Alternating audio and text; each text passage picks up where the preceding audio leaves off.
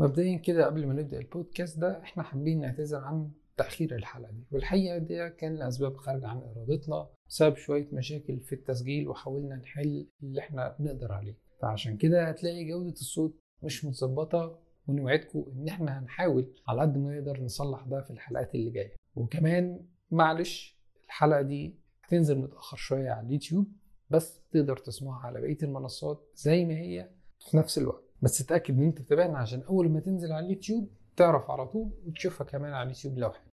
ومعلش طولنا عليكم، ويلا بينا نبدأ البودكاست على طول.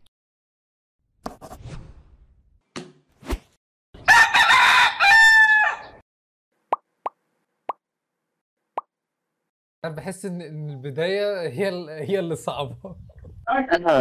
يا عم السلام عليكم وبسم الله الرحمن الرحيم، وجينا نصيح معاكم تاني. فاشتا يعني ايش، انا كنت مجهز حاجة تقليدية جدا، حاجة بيزك جدا، بس انا كان في حاجة كنت عايز اعملها. ايوه هي دي، ماشي. اهلا بيكم في حلقة جديدة من بودكاست صياح اقترب. احنا في البداية بس كده عايزين ننوه على حاجة قبل ما نبدأ الحلقة، وهي انت تقدر تسمع البودكاست ده منين او تقدر تسمعه ازاي. طبعا موجود على اليوتيوب، فلو انت بتسمعنا على اليوتيوب ممكن تعمل لنا هناك بقى لايك وكومنت وشير والحاجات الجميلة دي عشان ناس تاني الفيديو يوصل لناس تانية معانا. لو انت بتسمعش على اليوتيوب وعايز مكان تاني تسمعه، فهو موجود على ابل بودكاست وجوجل بودكاست، وموجود على سبوتيفاي وانغامي، وتقدر تسمعه على سبوتيفاي وانغامي فري تماما من غير ما تكون مشترك في اي باقة على الابليكيشنز دي.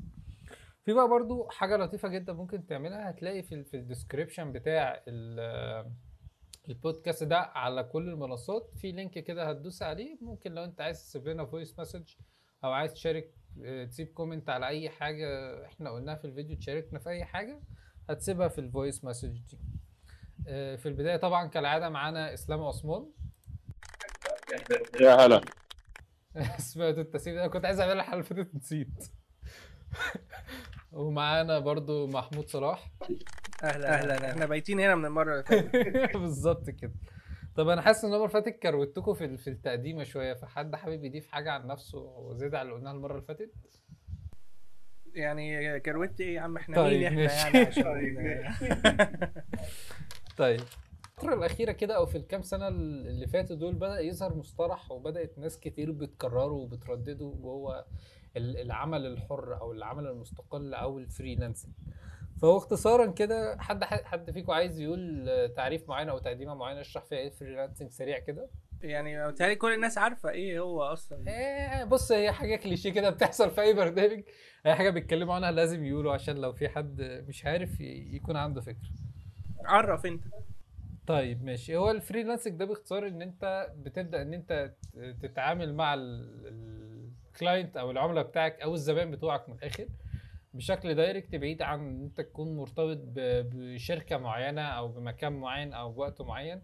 فلو انت عندك اي سكيل او اي مهاره معينه او اي حاجه معينه انت بتعرف تعملها، بتقدر ان انت تتواصل مع العملاء بتوعك دول وهم يدوك الشغل اللي هم عايزينه، وعلى طول بتبقى العلاقه دايركت بينك وبين العميل.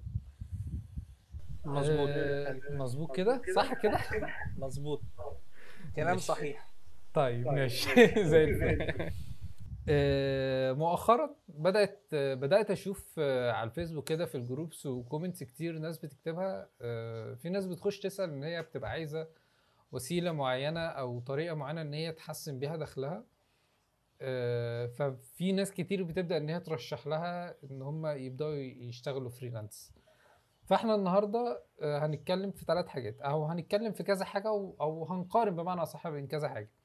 اول حاجه ايه الفرق بين ليه انت تكون شغال في شركه، وليه ان انت تشتغل فريلانس، او ان انت تفكر ان انت تفتح مشروع او تفتح بروجكت لنفسك. فاحنا ال3 موجودين النهارده، وكل واحد فينا هيتكلم من وجهه نظره عن الحاجه اللي هو بيمثلها. فخلينا نبدا باسلام المره دي. واسلام، احنا المره اللي فاتت كنا قلنا ان انت عندك بروجكت خاص بيك بتاعك انت، فانت ليه فكرت اصلا ان انت تعمل بروجكت خاص بيك، ما اشتغلتش في شركه او دورت على شغل زي اي حد تاني بيخلص دراسته او بيخلص تعليمه وبيعمل؟ بص، هو يعني الموضوع ابتدى صدفة يعتبر. هو أنا كنت قبل كده كنت موجود في جروب كان ليه علاقة كده بحفلات أو حاجة، يعني كنا بنقضي حفلات مع بعض وحاجات زي كده. الموضوع ابتدى إن إحنا كنا عايزين نعمل الجروب بتاعنا تيشيرت خاص أو شكل يميزنا، فأنا ابتديت أسعى في الموضوع ده لغاية ما عرفت إن هو الطريق إزاي، يعني الطريق إزاي إن أنا أقدر إن أنا أجيب التيشيرت كبيزك إزاي، وبعد كده الطباعة، وبعد كده مين اللي هيعمل لي الديزاين بتاع التيشيرت أو بتاع الجروب والكلام ده.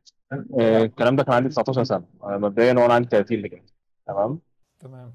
آه، بس الفكرة كلها ان انا كنت المفروض يعني لما جيت اخلص الجامعة كان عندي حوالي 22 سنة. كنت اوريدي كنت كده كده كنت فتحت اول بروجكت ليا. بص، اللي خلاني الاول ان انا بعد موضوع التيشيرتات ده ان انا افكر ان اعمل حاجة تاني او ان انا احوله لبزنس، كان فكرة كلها ان هو ابتدى ناس ابتدت تشوفنا في الحفلات، فانتوا جايبين ده منين، فابتدى الموضوع يزيد شويه. احنا عامة الجروب اللي كنا عاملينه كان خاص بالباند بتاع كايروكي، فابتدت بعد كده الناس طب انتوا ليه بتعملوا حاجات ليكم انتوا بس، طب ما احنا عايزين مثلا اللوجو بتاع كايروكي نفسه. فلقيت ان هو في فجوه بين العرض والطلب. هو ما كانش في الوقت ده ما كانش فيه عرض اوريدي، ما كانش فيه عرض. الكلام ده كان عندي مثلا حوالي 19 او 20 سنه، ما كانش فيه عرض تماما، بس كان فيه طلب كبير. فهي الفكره ابتدت تجيلي من الوقت ده ان هو طب ليه، طب هو في فجوه في السوق ده ما اشتغلش فيه.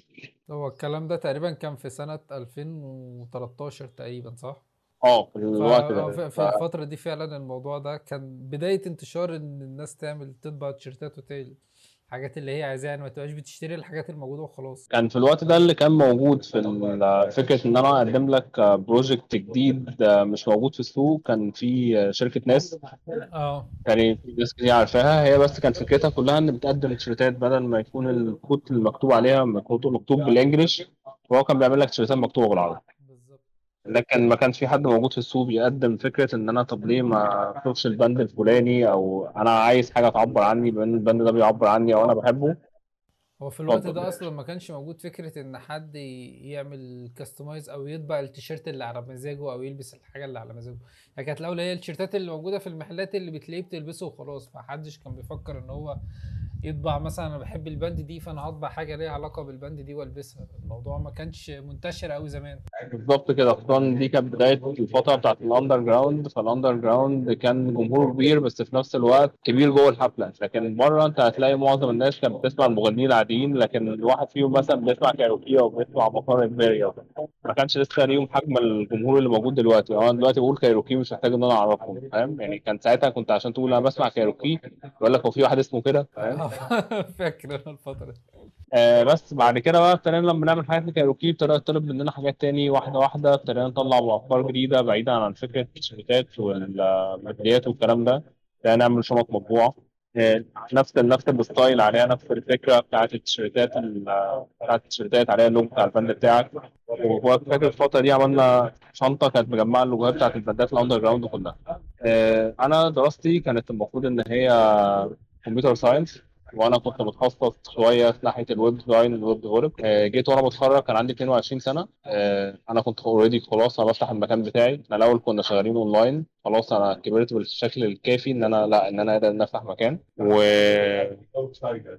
وفكره بقى الويب ديفلوب والويب ديزاين. بان حضرتك ورك شوب كتير كان دايما اللي بيجي بيشتكي ان هو الشركات الصغيره دايما حقك مهضوم فيها شويه، وعشان توصل لحاجه تاخد فيها حقك فانت محتاج يا اما تشتغل في شركه انترناشونال، عشان حتى لو دخلت في مجال الويب ديزاين كفريلانس. فهو اللي كان بيستحوذ في السوق على الفتره دي كان يا اما ناس من الصين يا اما ناس من الهند وباكستان، ده عشان فرق العمله عندهم. يعني العمله عندهم كانت واقعه، فمثلا لو هقدم الحاجه ب $100 هو قادر يقدمها ب $20 وهو كده كسبان.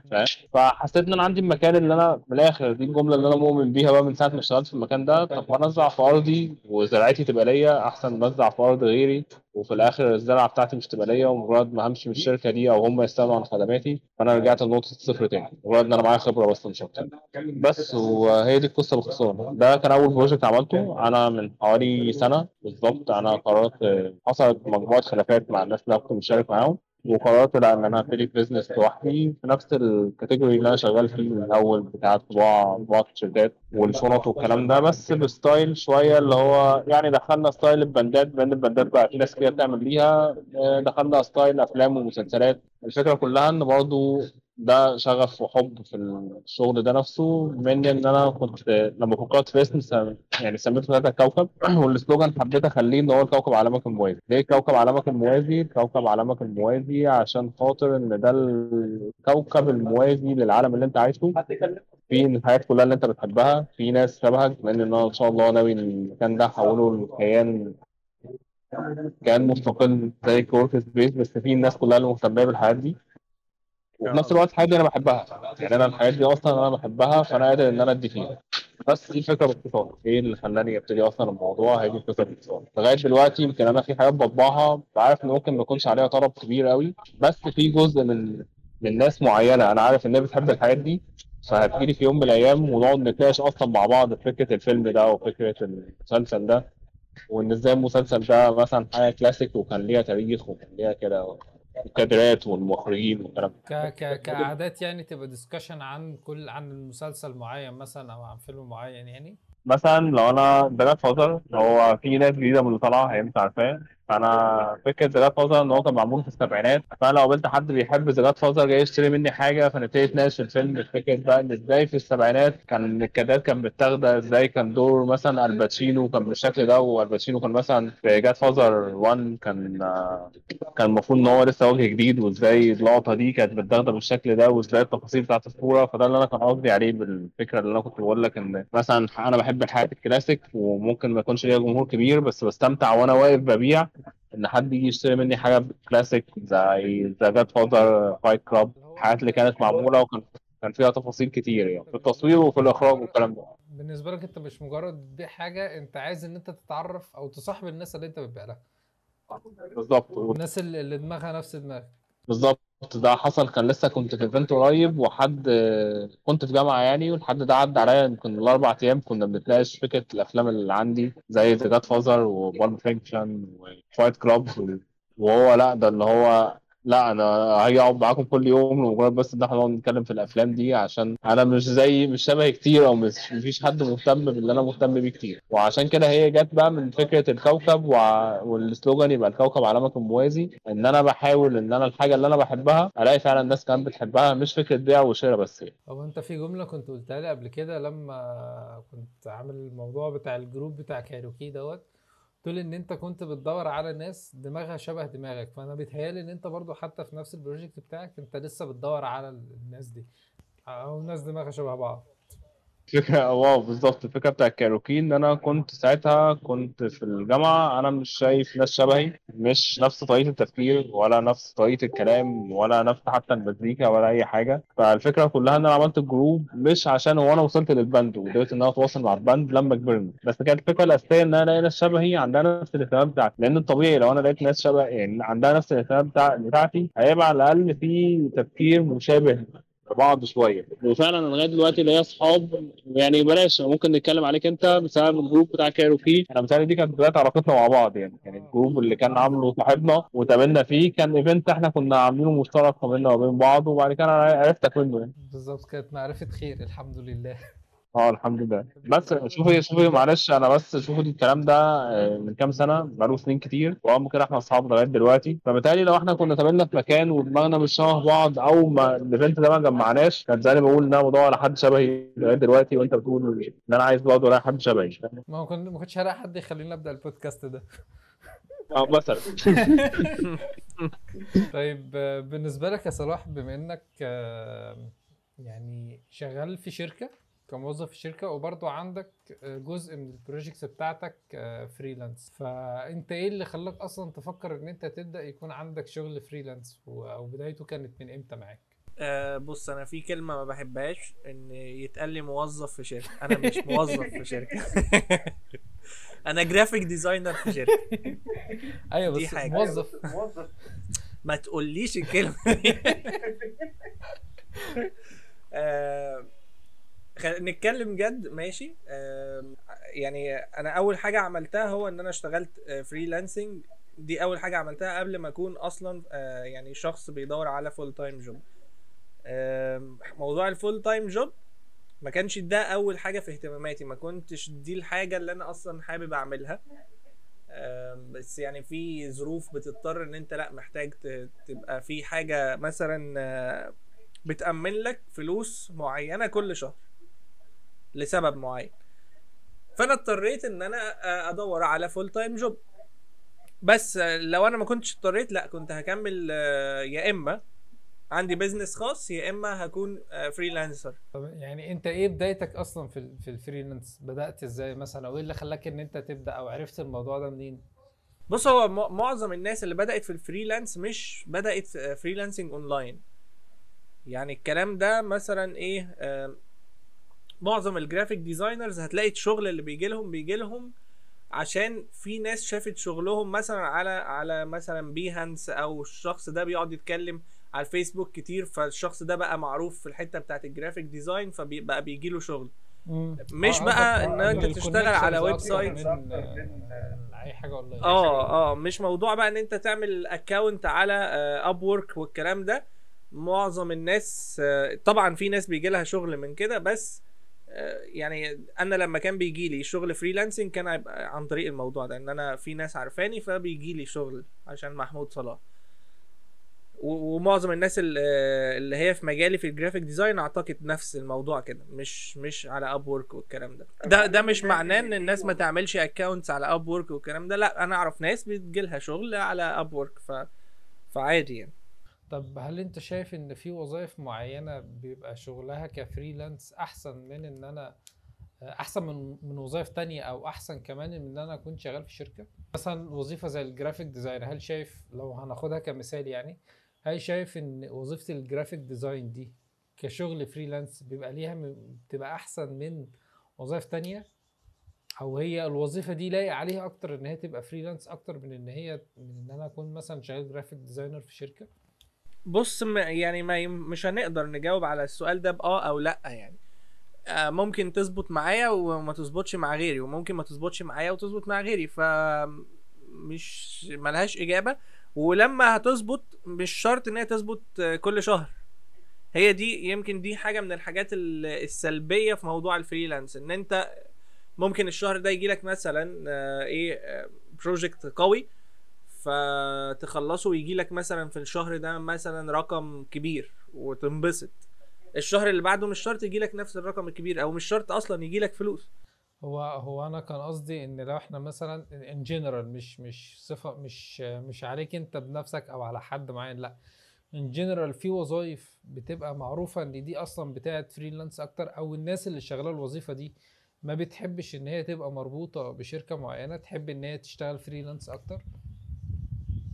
ما اعتقدش، يعني اعتقد ان كل حاجه ينفع تتعمل فول تايم وفريلانس برضو. يعني هي هتنفع، بس كتفضيل شخصي للناس اللي شغاله فيها. يعني انت من ناس صحابك اللي شغالين في نفس المجال بتاعك، لو هندي مثلا نسبه قد ايه، كام ناس حابه شغل الفريلانس عن شغل الشركه؟ هتبقى 50-50، لان في ناس مبسوطه جدا بالفريلانس وهو شايف نفسه انا مش عايز ابقى في شركه فول تايم جوب خالص، وفي ناس لا. ممكن اقول حاجه؟ قول. طيب، هو انا كان في حد كنت متابعه من فتره، المفروض ان هو جرافيك ديزاينر،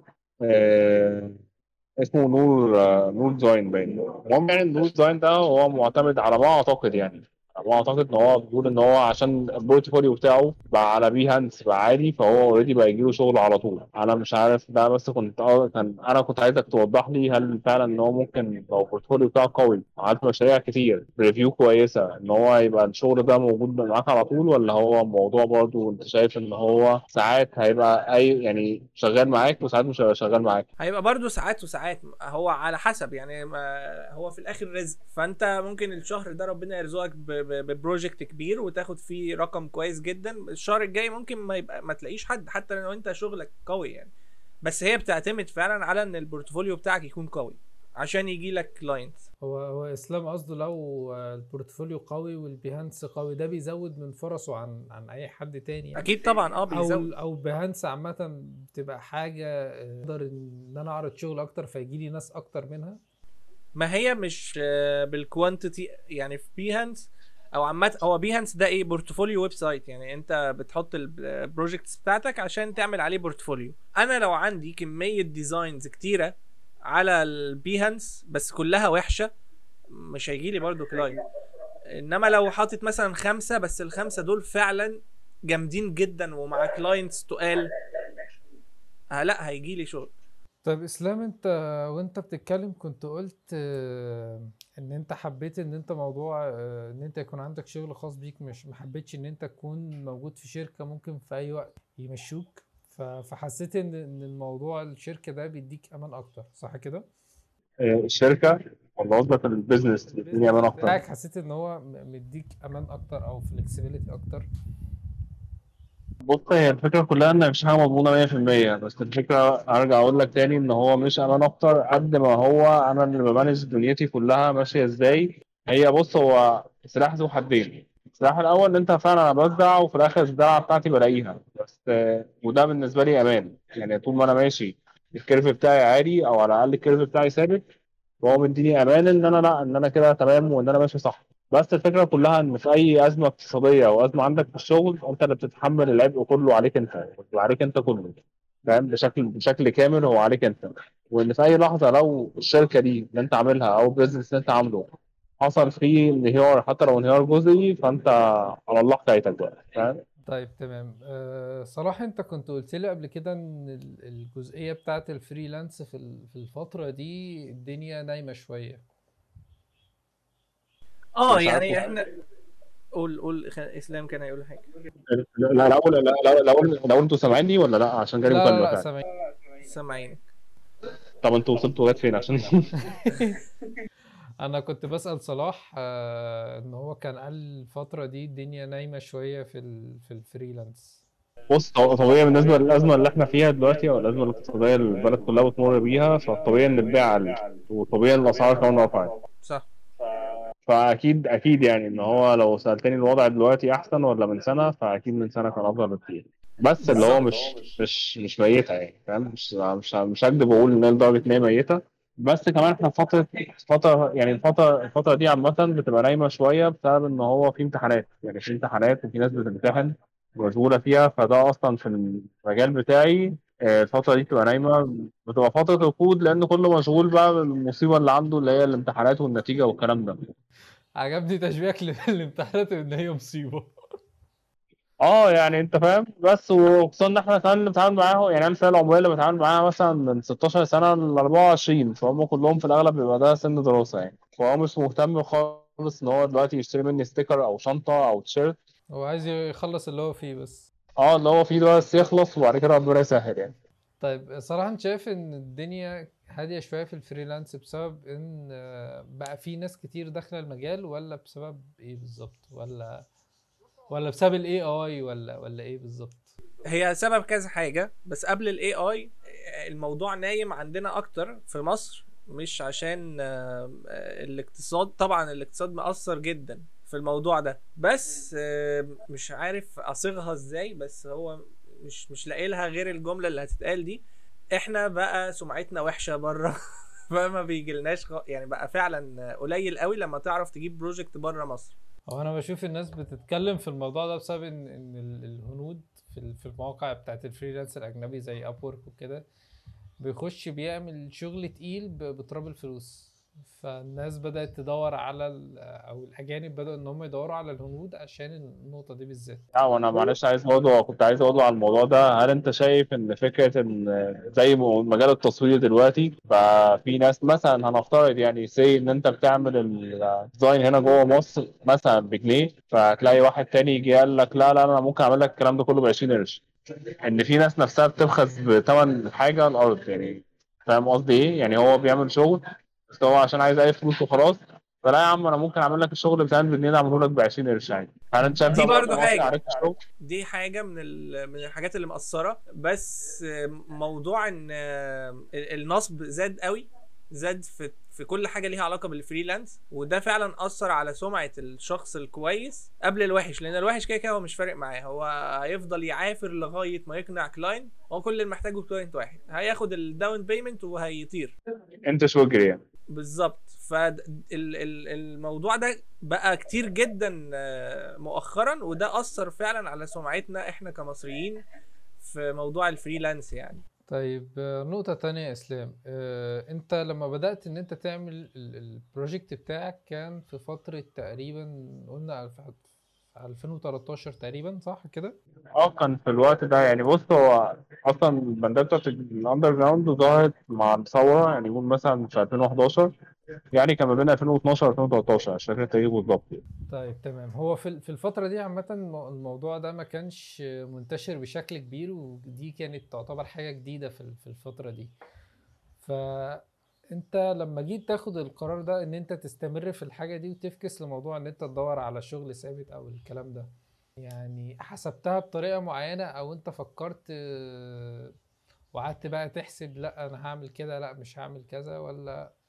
بص انا ظروفي، انا بصراحه في الوقت ده انا كان ظروفي اصلا مختلفه يعني. انا كنت ساعتها كنت لسه بدرس زي ما قلت لك، لما جيت اتخرج كان اوريدي كنت بفتح محل، الموضوع كان بالنسبه لي خلاص بقى فتره التكرار بس. فانا ما حسبتش حاجه، بالعكس الموضوع اول بروجكت احنا عملناه كان كل واحد دفع فينا 500 جنيه يعني، كلام فعلا في الوقت ده. بس انا كنت حابب ان انا اجرب، فاهم؟ في وقت انا كان عندي رفاهيه ان انا اجرب يعني، انا في وقت انا فعلا كنت عندي رفاهيه ان انا اجرب لان لسه بدرس من الاخر يعني، بدون كتير فانا كنت ساعتها لسه باخد مصروف. فالموضوع بالنسبه لي ان هو ايه اللي هيحصل يعني، فاهم؟ فما حسبتهاش بالورقه والقلم زي ما انت شايف يعني، زي ما انت فاكر. بس هي الفكره كلها ان هو انا جربت في ده، كل شويه كان بيجي لي فكره جديده بدخلها جوه الشغل بتنجح. كان في كمان حاجات سهله في الوقت ده، فيسبوك انا لغايه ما وصلنا ل 11000 لايك على فيسبوك، انا كنت صافت ورا سبونسر. بس كنت ساعتها بلعب على فكره ان انا هقدم محتوى، مش مجرد ان انا هقدم برودكت بس ان انا ابيعه، لا انا هقدم كام محتوى. كنت مهتم ان انا انزل كوتس وحاجات ليها علاقه بالاغاني والحاجات اللي احنا كنا شغالين فيها. وبعد كده لما درست شويه وعرفت الموضوع ماشي ازاي، فلقيت ان اصلا دي المفروض ان هي بتبني علاقه عاطفيه بينك وبين العميل شويه، ان هو انا مش جاي ابيع لك وخلاص يعني. اصلا ده حاجه موجوده في الماركتنج، ان انا مش جاي اصلا ابيع لك وخلاص، لا انا اهتماماتي نفس اهتماماتك، والعلاقه اللي بيننا ان انا بس مجرد ان انا ابيع لك حاجه بتحبها او بسهل لك ان انت تلاقي حاجه انت بتحبها مش موجوده عند حد. انا تاكيدا لكلامك، بس انا في فتره كده كنت شغال سيلز في براند بتاعه لبس يعني، كان دايما المانجر بيقول لنا ما تحسسش العميل اللي واقف معاك ان انت عايز تبيع له خلاص، لا حسسه ان انت صاحبه وان انت بتطقم له طقم حلو، مش ان انت مجرد عايزه يشتري الحاجه الغاليه عشان تاخد كوميشن، لا انت عايز تديه الحاجه الحلوه اللي لايقه عليه. ده هيخلي العميل بدل ما ياخد منك الطقم ويمشي ما يجيش تاني، لا هو هيجي كل مره ويدور عليك انت. ما هو ده اللي انا كان قصدي عليه، انا شفتها قبل كده في درس كان ليه علاقه بالماركتنج، ان هو لو العلاقه كانت ما بينك وما بين العميل ان انت من الاخر محسسه ان انت جاي تحط ايديه في جيبك يعني، ايدك قصدك ايدي في جيبه يعني من الاخر. ايوه فاهم. فهو الموضوع مش مريح بالنسبه له واصلا مش هيهتم بيه. لكن فكره ان انت تبني معاه علاقه ان انت اهتماماتك نفس اهتماماته وان انت صاحبه، لا هو هيحس فكره ان هو اللي هياخد الدافع اصلا ان هو يشتري من غير ما انت تقول له اشتري، فاهم؟ لا انا عايز اتعامل معاك، انا عايز كل مره اجي الاقيك اصلا. وعلى فكره هتلاحظها حتى في الاماكن فعلا البراندات اللي بتبيع لبس، ان انت هترتاح اكتر لما واحد يقول لك بص انت ممكن تشتري ده، ان انت واحد يقعد يتكلم معاك طب ايه ذوقك طب ايه كذا. وعلى فكره اللي انا كنت بقوله من شويه، فكره ان اللي جه كان بيقول لي هاجي اقعد معاك كل يوم عشان نتكلم في الافلام، هو كل يوم كان بيجي يشتري مني، فاهم؟ يعني هو على موضوع الاربع ايام اللي انا كنت موجود فيهم في الجامعه، هو كل يوم كان بيجي يشتري مني من غير ما انا اقول له اشتري، لان هو كده كده وهو بنتكلم واقول له طب بص دي مثلا من فيلم كذا او دي من فيلم كذا وانا بحب الديزاين ده، يقول لي انا ما كنت شفتها طب انا دي هاخدها، فاهم؟ ايوه فاهم. اللي هو انت خلاص بقى العميل اللي بيجي لك او الشخص اللي جاي يشتري منك هو جاي قاعد مع واحد صاحبه، مش جاي ان هو قاعد مع واحد بيبيع له، هو اللي بيدور عليك يجي لك مش انت اللي بتدور عليه عشان تروح له. انا بقول لك حتى اخر يوم انا فاكر قال لي بص انت خربت لي بيتي الشهر ده، بس انا مبسوط الحاجات اللي انا خدتها، فاهم؟ انت من فتره واحنا كنا قاعدين على القهوه كنت بتقول لي ان صعب ان حد يجمع ما بين ان هو يكون شغال وان هو يفتح بروجكت خاص بيه. انا شايف كده. بص هو في فتره معينه كده كان الموضوع ده كان قبل كورونا، كان كذا حد بيقول لي ما تاخد اعمل شغل تاني. انا مش عارف برضه ليه النقطه دي دايما مربوطه بفكره ان هو الشغل الثابت امان يعني. هو سبحان الله يمكن الفتره دي كانت قبل كورونا، ولما جت كورونا شفت ناس صحابي كتير بيتفصلوا من الشغل مجرد ان هم بيصفوا عماله يعني، عشان الفتره دي كانت الدنيا كانت واقفه. انا شايف ان هو، انا بالنسبه لي كشغل، انا ماليش الدنيا كلها، فصعب ان انا حد ياخد من وقتي 8 ساعات يقول لي تعالى اشتغل فيهم بدماغك وجسمك وكل حاجه في ال 8 ساعات دولت، واعرف امانج الدنيا، اشوف الدنيا ماشيه ازاي. ده رقم واحد. رقم اتنين، يمكن عشان الشغل اللي انا شغال فيه محتاج ان انا الاقي ديزاين واحتاج ان انا الاقي افكار، فدماغي هتبقى فين او في وقت امتى ان انا افكر في الكلام ده. فكره ان الشغل مش كله انا، يعني في جزء منه بنفذه بايدي انا، مني عندي حاجات بتساعدني ان انا انفذه بايدي، وفي حاجات تانية بعملها بره، والحاجات اللي هتعملها بره دي انت مرتبط بمواعيد الناس دي اصلا، فممكن المواعيد دي تخش في الشغل الثابت بتاعك، فساعتها هتختار حاجه من الاثنين، يا اما تيجي على ده يا اما تيجي على ده. في كلا الحالتين هتخسر، يعني في كلا الحالتين هتخسر، يا انت تيجي على حاجه قصاد حاجه. زائد ان الفكره كلها ان هو طيب ماشي انا هزرع في مكان تاني ليه وهفضل، انا ما اعرفش يعني، انتوا ممكن توضحوا لي الموضوع ده اكتر، بس معظم الفيدباك اللي بتجيلي من اصحابي اللي شغالين شغل ثابت ان دايما اللي فوقيه بيحسسوا ان هو شغله ملوش لازمه، وان هو عادي ممكن يفكه باثنين لو هو عايز. في فعلا اماكن كده كتير في ناس كده يعني. فده في حد ذاته اصلا احباط، ان انا ازاي هقدر ان انا ادي المكان التاني واشوف ان انا رايح، يعني عندي طموح ان انا اوصل للمكان الفلاني وانا شغال في شغلانه اصلا بيقول لي انت مالكش لازمه. من الاخر يعني هو ده التعريف، ان انت بيقول لك ان انا ممكن افكك باثنين، انا اللي انا بعمله بالنسبه للشركه دي ملوش لازمه، فانا فين بقى الدفع اللي عندي؟ اذا كان انا شغال مع تيم وبيقول لي ان انت مالكش لازمه، اللي انا بقى في الحته دي مثلا شغال المفروض ناس تحتيه هم اللي بيستمدوا طاقتهم مني، وانا من جوه نفسي وصل لي ان انا ماليش لازمه بس. فانا شايف ان هو كفول تايم للبروجكت بتاعي افضل بكتير. هقول لك على حاجه برضو، عشان بمناسبه انت كنت بتقول لي على الموضوع ده، يعني فكره ان هو شغل ثابت، نجمع بين شغل ثابت وبروجكت. انا مثلا الفتره اللي فاتت كنت بنزل ايفنتات كتير، هل قلبي هيبقى على الشغل وانا موجود في الايفنت اكتر من حد شغال عندي؟ اكيد لا. تمام، فساعتها انا هقدر اخد كام يوم اجازه في السنه عشان انزل الايفنتات دي واعرف اتكلم مع الناس، وانا عارف الدنيا بما ان عندي خبره حوالي 10 سنين في المجال ده، وابيع اكتر في المكان بتاعي، ولا اشتغل فول تايم في المكان وبعد كده انزل حد مكاني، والحد ده هو كده كده حتى لو حطيت له كوميشن فهو لا، انا كده كده عندي ثابت، انا جاي لي من المكان ده وبعت او بعتش مش فارقه معايا. طيب انا بس كنت عايز اقول حاجه بالنسبه للنقطه اللي انت قلتها، اللي هو كان صاحبك بيقول لك ان هو مديره في الشغل بيقول له انا ممكن افكك باتنين وكده يعني. هو انا بحس ان المديرين اللي بيعملوا كده بيبقى هو اصلا شايف ان الشخص اللي قدامه ده جامد فشخ، فاللي هو متوقع ان هو في اي وقت هينطره ده يمسك مكانه، فبيحاول دايما يحسسه ان هو وحش او ان هو اقل منه، عشان كنوع من انواع السيطره، كنوع من انواع اللي هو ايه، يقول لك انا هكسر عينه عشان ما يتنططش عليا. مش هيكسر عينه. بص، وانا برضه كنت شايفها مع كذا حد قبل كده، ان هو فعلا جامد في الشغل او بيعمل اللي عليه، فانا مش عايز احسسك بنفسك عشان ما تشوفش نفسك عليا. بس للاسف ده بيجي بجانب سلبي، يعني هو بيجي عليه بجانب سلبي، ان هو الواد عارف ان، او الشخص ده هو عارف ان هو جامد قوي، بس انا مهما عملت في مجهود هو بيحس ان انا ما بعملش حاجه، وان هو قادر ان هو يفكني باثنين بنفس المرتب بتاعه يجوا يعملوا نفس الشغل اللي هو بيعمله. واتقالت قبل كده من حد من النصر، قالوا له بص انت اخر شهر معانا الشهر ده عشان انت بقيت تاخد مرتب كبير، وانا هفكك بثلاث شباب لسه عندهم طاقه يجوا يشتغلوا. وغالبا لما بيعملوا كده الناس اللي بيجيبوهم بيبقى توتال الثلاثه مثلا اللي جابوهم، لو هنفترض ان هم ثلاثه يعني او ايا كان عن الاشخاص، بيبقى اجمالي مرتبهم اكتر من مرتب الشخص ده، فهو بيحس ان هو كده فكه، بس لا انت كده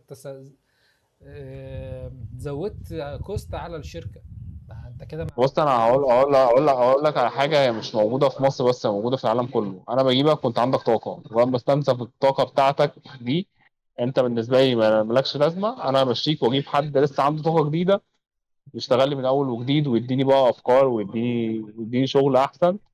ودي مشكله، اللي هو زي كده بالبلدي بياخدك لحم وبيرميك عظم، مجرد ما انت بقيت عظم وهو مش عايزك، فاهم؟ خلاص. هو غالبا الناس اللي بتعمل كده بتبقى حاجه من الاثنين، يا اما هي اصلا غير مؤهله ان هي تبقى موجوده في المناصب دي، او ان هي اصلا مريضه نفسيا، فدي ما فيش منها رجع يعني. الله يكون في عون اللي بيشتغلوا معاهم يعني. طب انت مش ناوي تحكي لنا بقى، بما انك انت الوحيد اللي شغال كده شغل ثابت، تحكي لنا عن الموضوع ده ازاي بقى؟ بص، هو فكره ان انت شغال شغل ثابت فهي فيها ميزه في ان انت عارف مواعيدك، يعني عارف ان انت شغلك من الساعه كام للساعه كام، بتقدر ان انت تظبط يومك على الوقت ده. يعني انا مثلا بالنسبه لي شغلي من 8:30 ل 4:30، فانا خلاص انا بقيت عارف انا هنام الساعه كام، هصحى الساعه كام، وعارف الوقت الفاضي ليا بعد الشغل قد ايه، فقادر ان انا اسستم اموري عليه. احدد مثلا الوقت ده هتعلم حاجه جديده، هتفرج على فيلم، هلعب، هقعد مثلا في البيت شويه. فيومك الى حد ما متظبط، وقادر ان انت تقسمه، يعني الوقت المتاح ده قادر ان انت تقسمه. عكس مثلا يعني بالنسبه لي انت مثلا يومك يعني انت ما مالكش وقت محدد للشغل، انت بتشتغل في اي وقت. فانا بالنسبه لي حته الوقت الثابت دي هي ميزه شويه، ان انا قادر احدد انا هعمل ايه في يومي، عارف انا اليوم ده كذا، اليوم ده كذا. ممكن في اوقات معينه بتاخر في الشغل، اوقات برجع متاخر، بس بتبقى ايه ظروف طارئه، ومش حاجه اساسيه يعني، او مش حاجه على طول. انا جربت فتره وانا في الجامعه كنت شغال سيلز، فكان الموضوع شيفتات مثلا، كان هم شيفتين بس، شيفت كان بيبقى من 10 ل 6 وشيفت من 4 ل 12. فانا كانت مواعيدي ملخبطه، لو عايز مثلا اقابل حد من صحابي او حاجه مبقاش عارف اقول له انا هقابلك امتى، مش عارف اتفق على ميعاد. حاجه كمان ان انا كنت بقى يعني انا من طبيعتي شخص ما بحب اخرج، بس مش في الوقت الزحمه، او مش في وقت العيد، او مش في وقت مثلا رأس السنه، لان الناس كلها بتبقى خارجه، فالدنيا بتبقى رخيمه، بتبقى خنيقه شويه. بس انا كنت باجي في الوقت ده لما الاقي الناس كلها مأجزه وانا الوحيد اللي شغال، فدي كانت حاجه بتحز في نفسيتي قوي. انا مش هخرج في الوقت ده، بس انا كنت يعني طب ما الناس مريحه، اشمعنى انا اللي شغال في الوقت ده؟ بص برضه كان في حاجة تانية عندك انت، هنفترض ان انت يعني كل واحد بيجي عليه وقت ان هو لا انا نفسيتي ان انا مش قادر وانا هاخد يومين مثلا اجازة من الشغل. انا للأسف الموضوع ده في اوقات كتيرة مبقاش موجود عندي، لان ما عنديش رفاهية الانهيار. من الاخر الشغل لو وقع هيقع على دماغي انا، فاهم يعني؟ هو لو وقع هيضطرب على دماغي انا. انت لسه قايل دلوقتي ان انت حتى لو في حد بيشتغل معاك او حد بيشتغل مكانك، فهو مش هيبقى قلبه على الشغل زيك. بالظبط، يعني على الاقل لازم اكون موجود، عشان كمان هي المشكله. بص في شغلي في حاجه تانية، انا فاهم كويس قوي في اللي انا شغال فيه. انا ممكن انزل حد معايا هو مش لا يفقه اي شيء على اللي انا ببيعه. ودي يمكن حصلت معايا قبل كده في ايفنت، كان الايفنت ده كان 5 ايام. انا اتزنقت في حد ونزلت واحد صاحبي، يعني انا شايف ان هو كويس وكل حاجه، بس هي الفكره كلها مش ان هو كويس، هو الفكره كلها هو ما يعرفش. يعني لما حد يقول له انت عندك حاجه مثلا لمروان بابلو، فمين مروان بابلو ده؟ او عندك حاجه لفيلم مثلا، بلاش حتى نشوف حاجات جديده شويه، عندك حاجات انمي، فهو مش عارف ايه الانمي ده، فاهم؟ فهو مش عارف يبيع.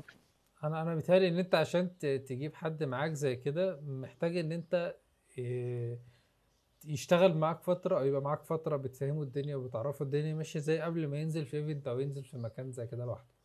هو انا بص ما حصلتش غير مرة واحدة، ان كان في ايفنتين في نفس الوقت، يعني كان عندي بازار هنا وبازار هنا، فنزلت حد بس اللي انا اخترته يسد معاك في الناحيتين.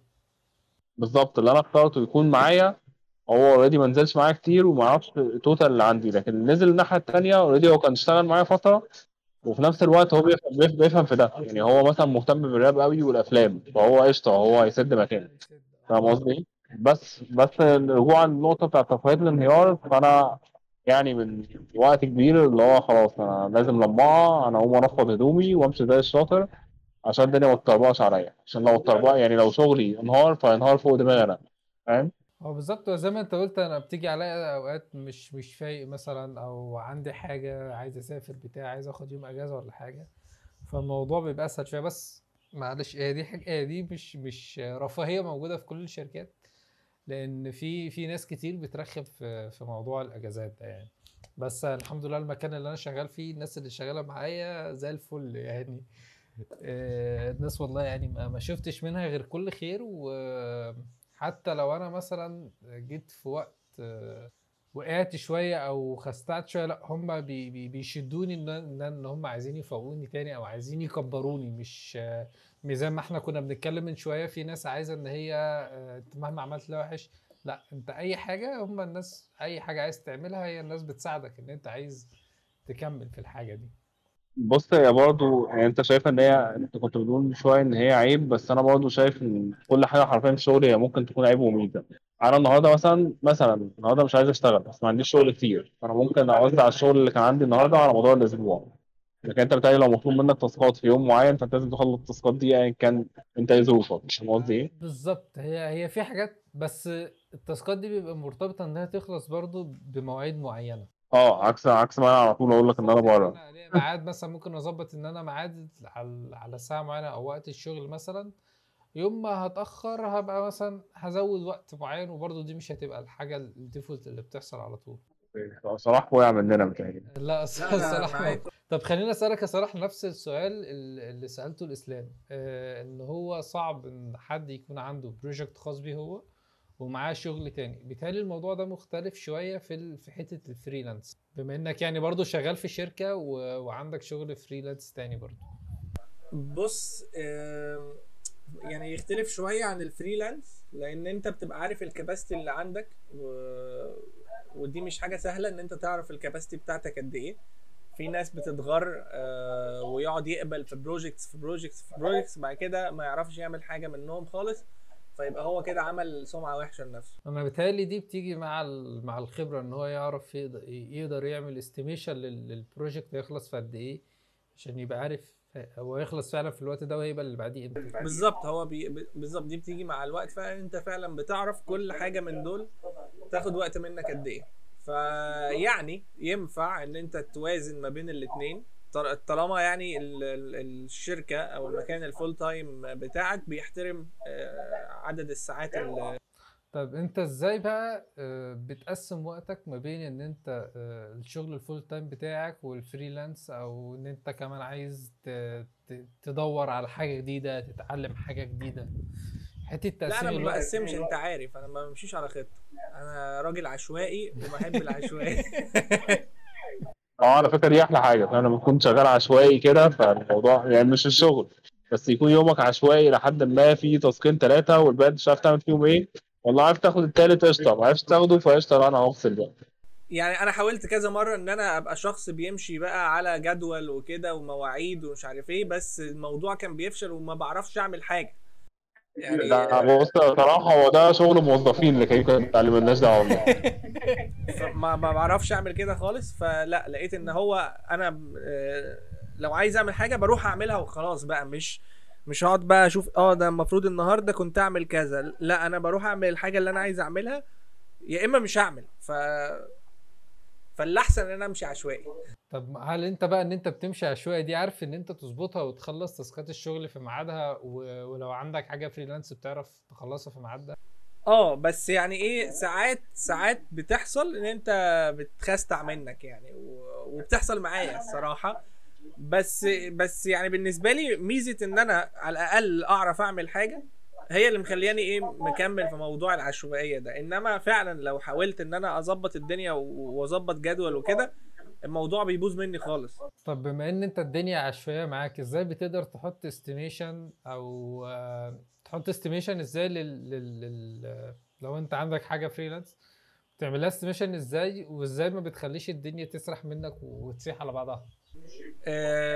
يعني بص زي ما قلنا هو موضوع بيجي من الخبره، بس يعني انت عامه بتشوف حجم البروجكت اللي انت خدته قد ايه، وعامه بيبقى في بروجكتس الديدلاين بتاعها قريب، فدي لو خدت منها كتير هي اللي هتبوظ لك تقريبا التايم لاين بتاعك اصلا. فيعني انت بتحاول تهندل بقى الدنيا اللي عندك والتايم لاينز اللي عندك بحيث ما تخشش في بعض، وفي الغالب مش هتعرف تعمل ده وهيخشوا في بعض برضه.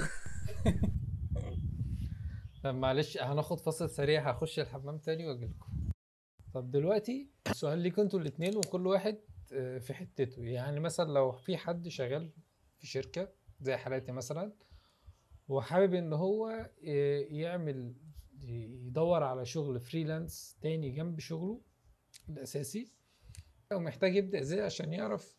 هو خد بالك ان السؤال بصراحه مش لايق، ما هو السؤال لصلاح وفي جزئيه ليك انت. يعني انا محتاج اعمل ايه عشان اعرف اجيب شغل فريلانس، او ان انا احط رجلي في الموضوع دوت، والحاجة التانية وصل لك انت يا اسلام، لو انا محتاج ابدأ بروجكت ليا محتاج اعمل ايه؟ يعني انا انت قلت ان انا مش هينفع ان انا اسيب، مش هينفع اشتغل الاتنين مع بعض، فامتى ابدأ بروجكت ليا وامتى يعني امتى ابدأ وانا شغال، وايه اللحظة اللي اقدر اقول ان انا اقدر اعتمد على البروجكت ده بس واسيب الشغل؟ فمين فيكم اللي حابب يجاوب الاول؟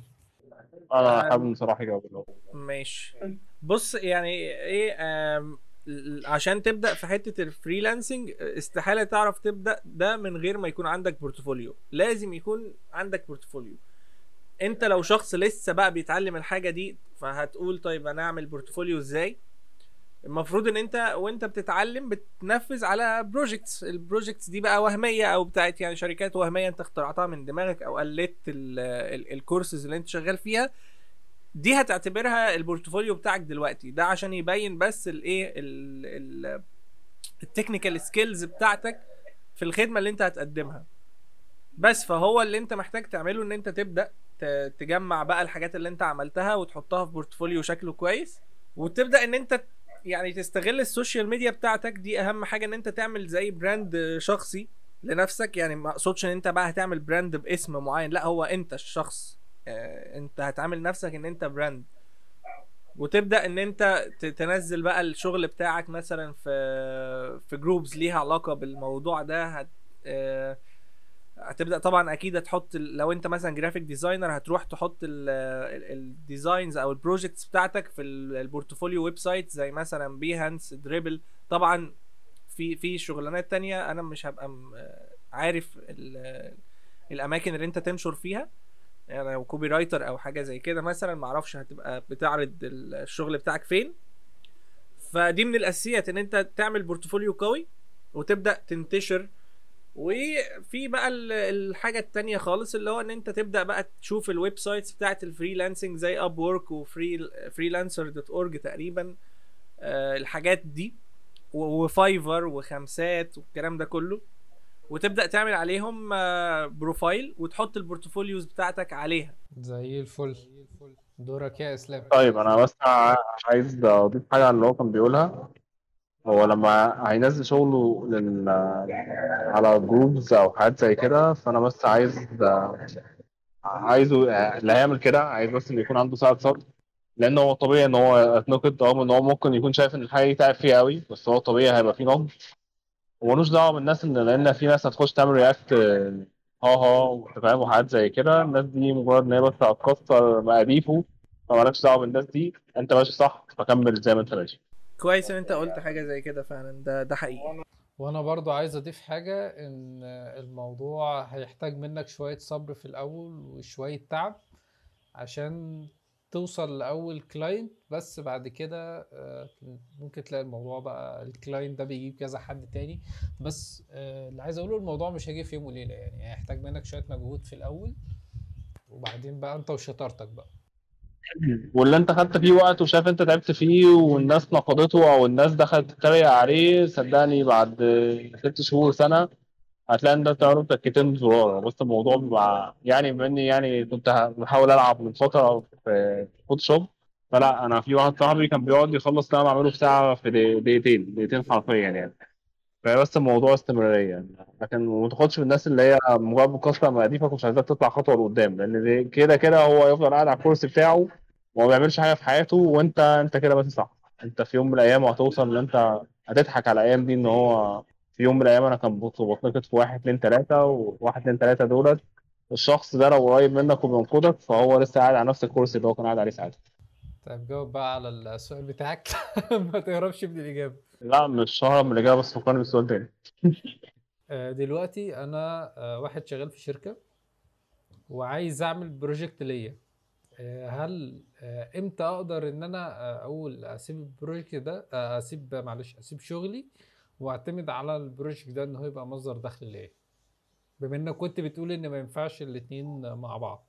بص، يمكن انا قدرتي ما ينفعش الاثنين مع بعض، حد تاني يكون عنده قدره دي برضه، عشان يعني ما اقولش ان انا حاجه ممكن يكون في حد بيعملها غيري. بس هي الفكره كلها ان هو هتكلم عن تجربتي الشخصيه. يعني اول حاجه برضه ما تاخدش، لان هتلاقي ناس جنبك بتتريق عليك، ناس من الدايره بتاعتك اصلا، انت مش هتعمل حاجه، مش توصل لحاجه، واللي انت عملته ده مليون واحد عمله غيرك. لا، انت ممكن تعمله وتبقى مميز في حته اللي جنبك مش عاملينها. بس انا لو انت بتفكر في فكره بروجكت، انا شايف ان هو اولا تدور فكره تكون بره الصندوق شويه، او تعمل حاجه هي فعلا معموله، بس الفكره كلها ان انت تكون مميز في حته اللي حواليك مش عاملينها. مش عارف انت فاهم قصدي كده ولا لا؟ يعني اللي هو يكون في حاجه تخليني ما اروحش لحد تاني واجي لك انت. بالظبط كده، ده اللي انا قصدي عليه. ايا كان بقى الحاجه دي هتخليها في كواليتي، هتخليها في ايا كان، هتخليها في ايه، بس هي الفكره كلها ان انت تكون مميز في حته تعرف ان انت تقولها للي جاي لك من عند عميل تاني ان انا الحاجه دي عندي ومش عنده هو.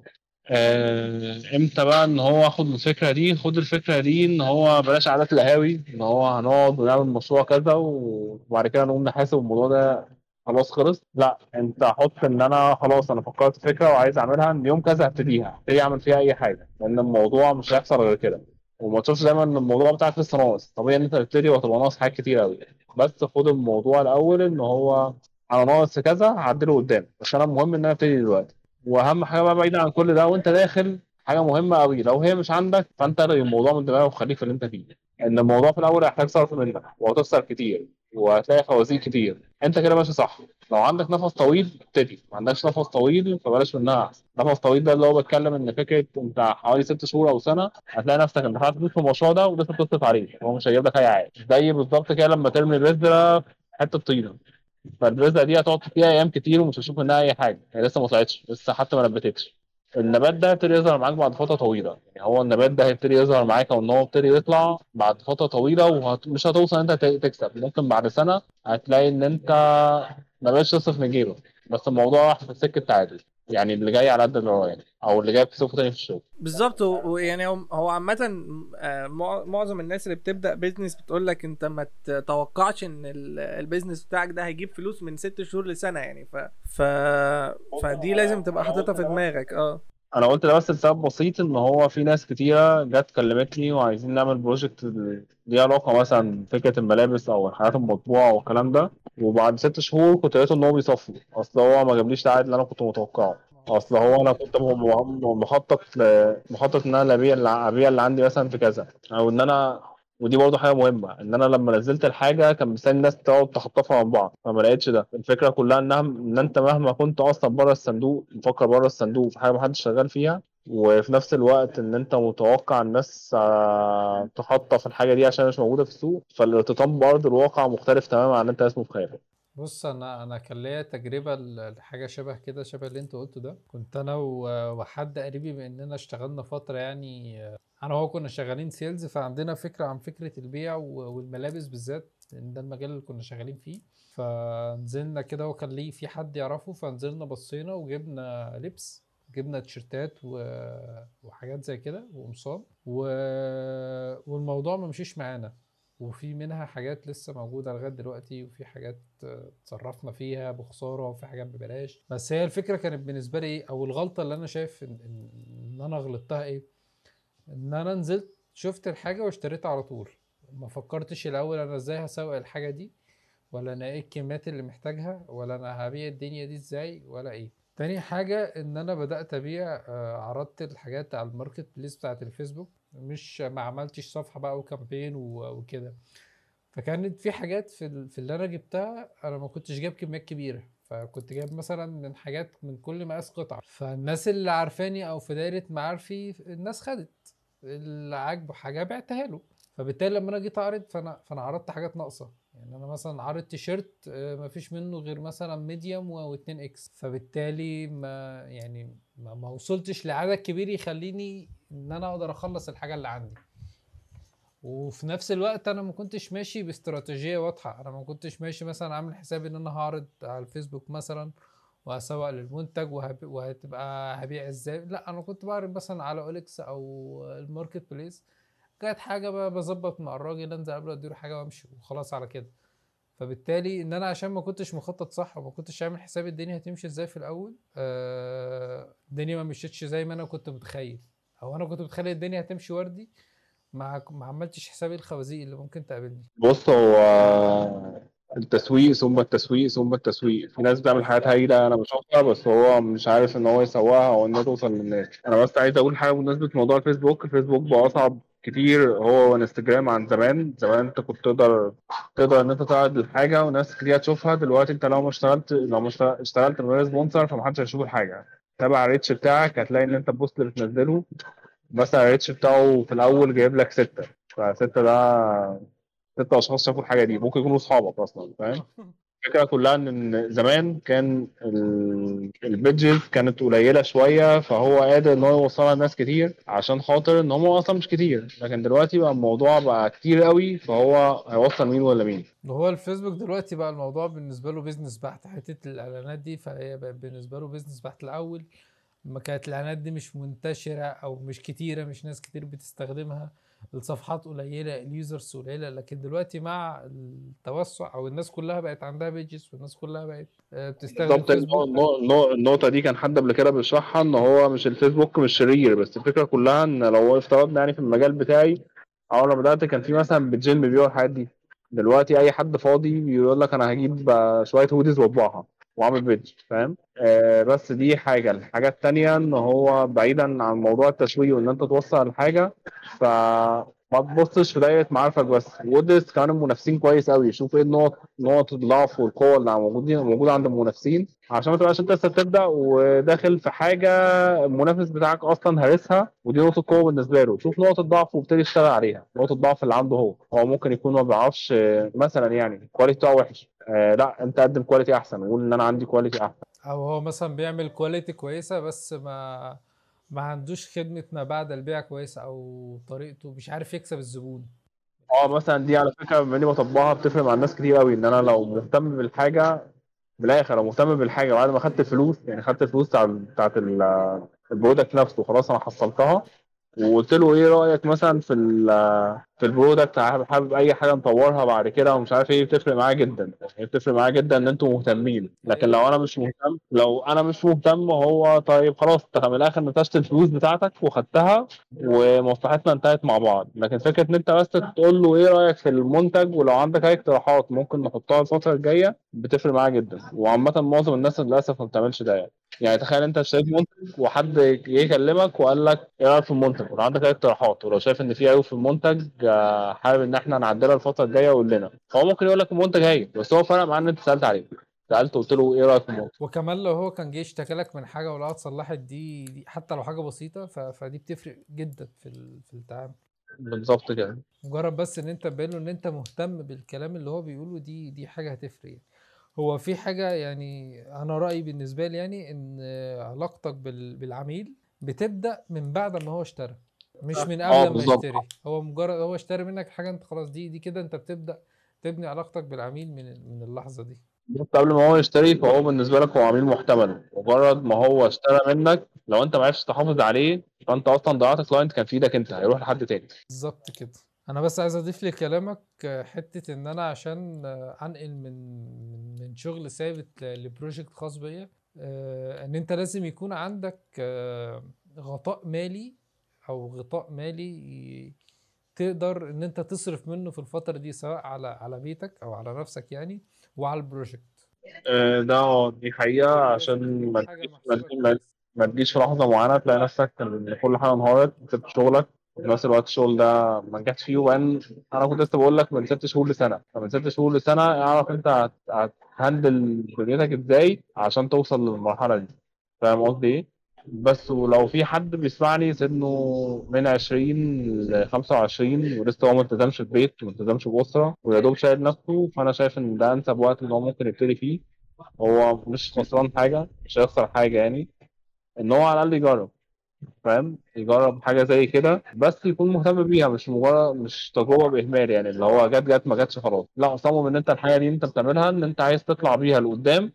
ادرس المنافسين، ادرس السوق عامل ازاي، شوف انت لازم يكون عندك خطه طويله الامد وخطه ثانيه قصيره الامد. شوف انت بعد 3 شهور مثلا شايف نفسك فين، وبعد سنه انت شايف نفسك فين، وافتكر ان انت لما 3 شهور دولت اقعد قاعده مع نفسك، حاسب نفسك عشان مش حد هيحاسبك على ده.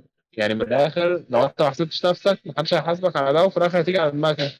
شوف انت النقط اللي انت كنت حاططها عايز توصل ليها، بتنزل جزء منها اصلا ولا لا، ولو وصلت لها، لان طبيعي مش توصل ليها كامله، بس شوف انت وصلت لكام بوينت انت كنت حاططها في الخطه بتاعتك، والبوينت اللي انت البوينت الثانيه اللي انت ما وصلتلهاش، انت ما وصلتلهاش ليه؟ ايه الخلل اللي موجود عندك فخلاك ان انت ما وصلتش للبوينتس الثانيه؟ وان في الاخر ما فيش حد بيجيب الفول مارك في حاجه، في حاجه هتقع منك، بس اهم حاجه تعرف الحاجه دي وقعت منك ليه وتشوف هتعالجها ازاي في الفتره اللي جايه. طيب سؤال بقى كمان، بشوف الناس بتتكلم على حتة البروجكت الخاص بيا او الشغل الفريلانس، ان دي حاجة انت بتتحكم، بتختار الوقت اللي انت هتشتغل فيه.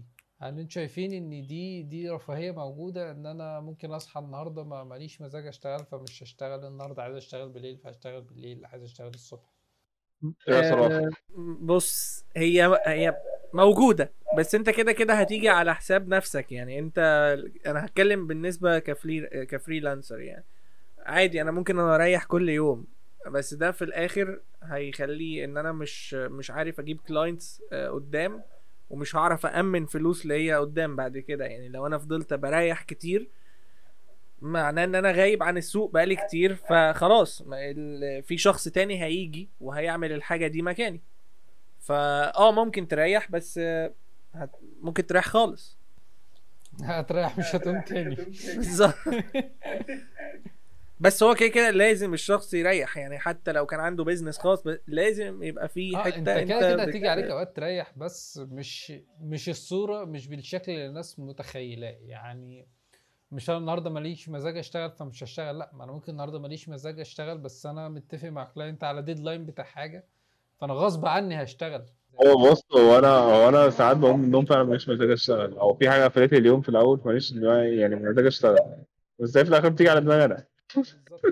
انا عندي حاجات النهارده المفروض ان انا اعملها، فانا اجلتها لبكره، فتاني يوم برضه انا هاجلها لبعده، فقشطه بقيه الاسبوع طالبه على دماغي، يعني مش هتخلص. اللي كنت بكلمك فيه من شويه، فكره تفاهية الانهيار دي مش موجوده. انا ما ينفعش انهار اسبوع، انا ممكن انهار يوم وبعد كده هيتعك عليا باقي الاسبوع اصلا.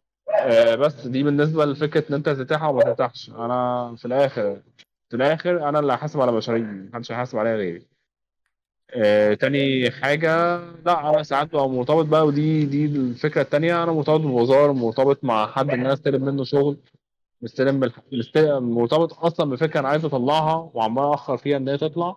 ممكن حد يسبقني تاني يطلع نفس الفكره، وابقى انا خسرت ان انا يبقى ليا الاسبقيه في الحاجه دي. لو انا عندي مثلا بازار، انا نازل البازار ده والبازار ده ضرب مني، فانا خلاص انا كان جاي لي مثلا عندي احتماليه ان انا اكسب مبلغ معين، الاحتماليه كلها اتنسفت حتى انا ما جربتش ان اعمل ده.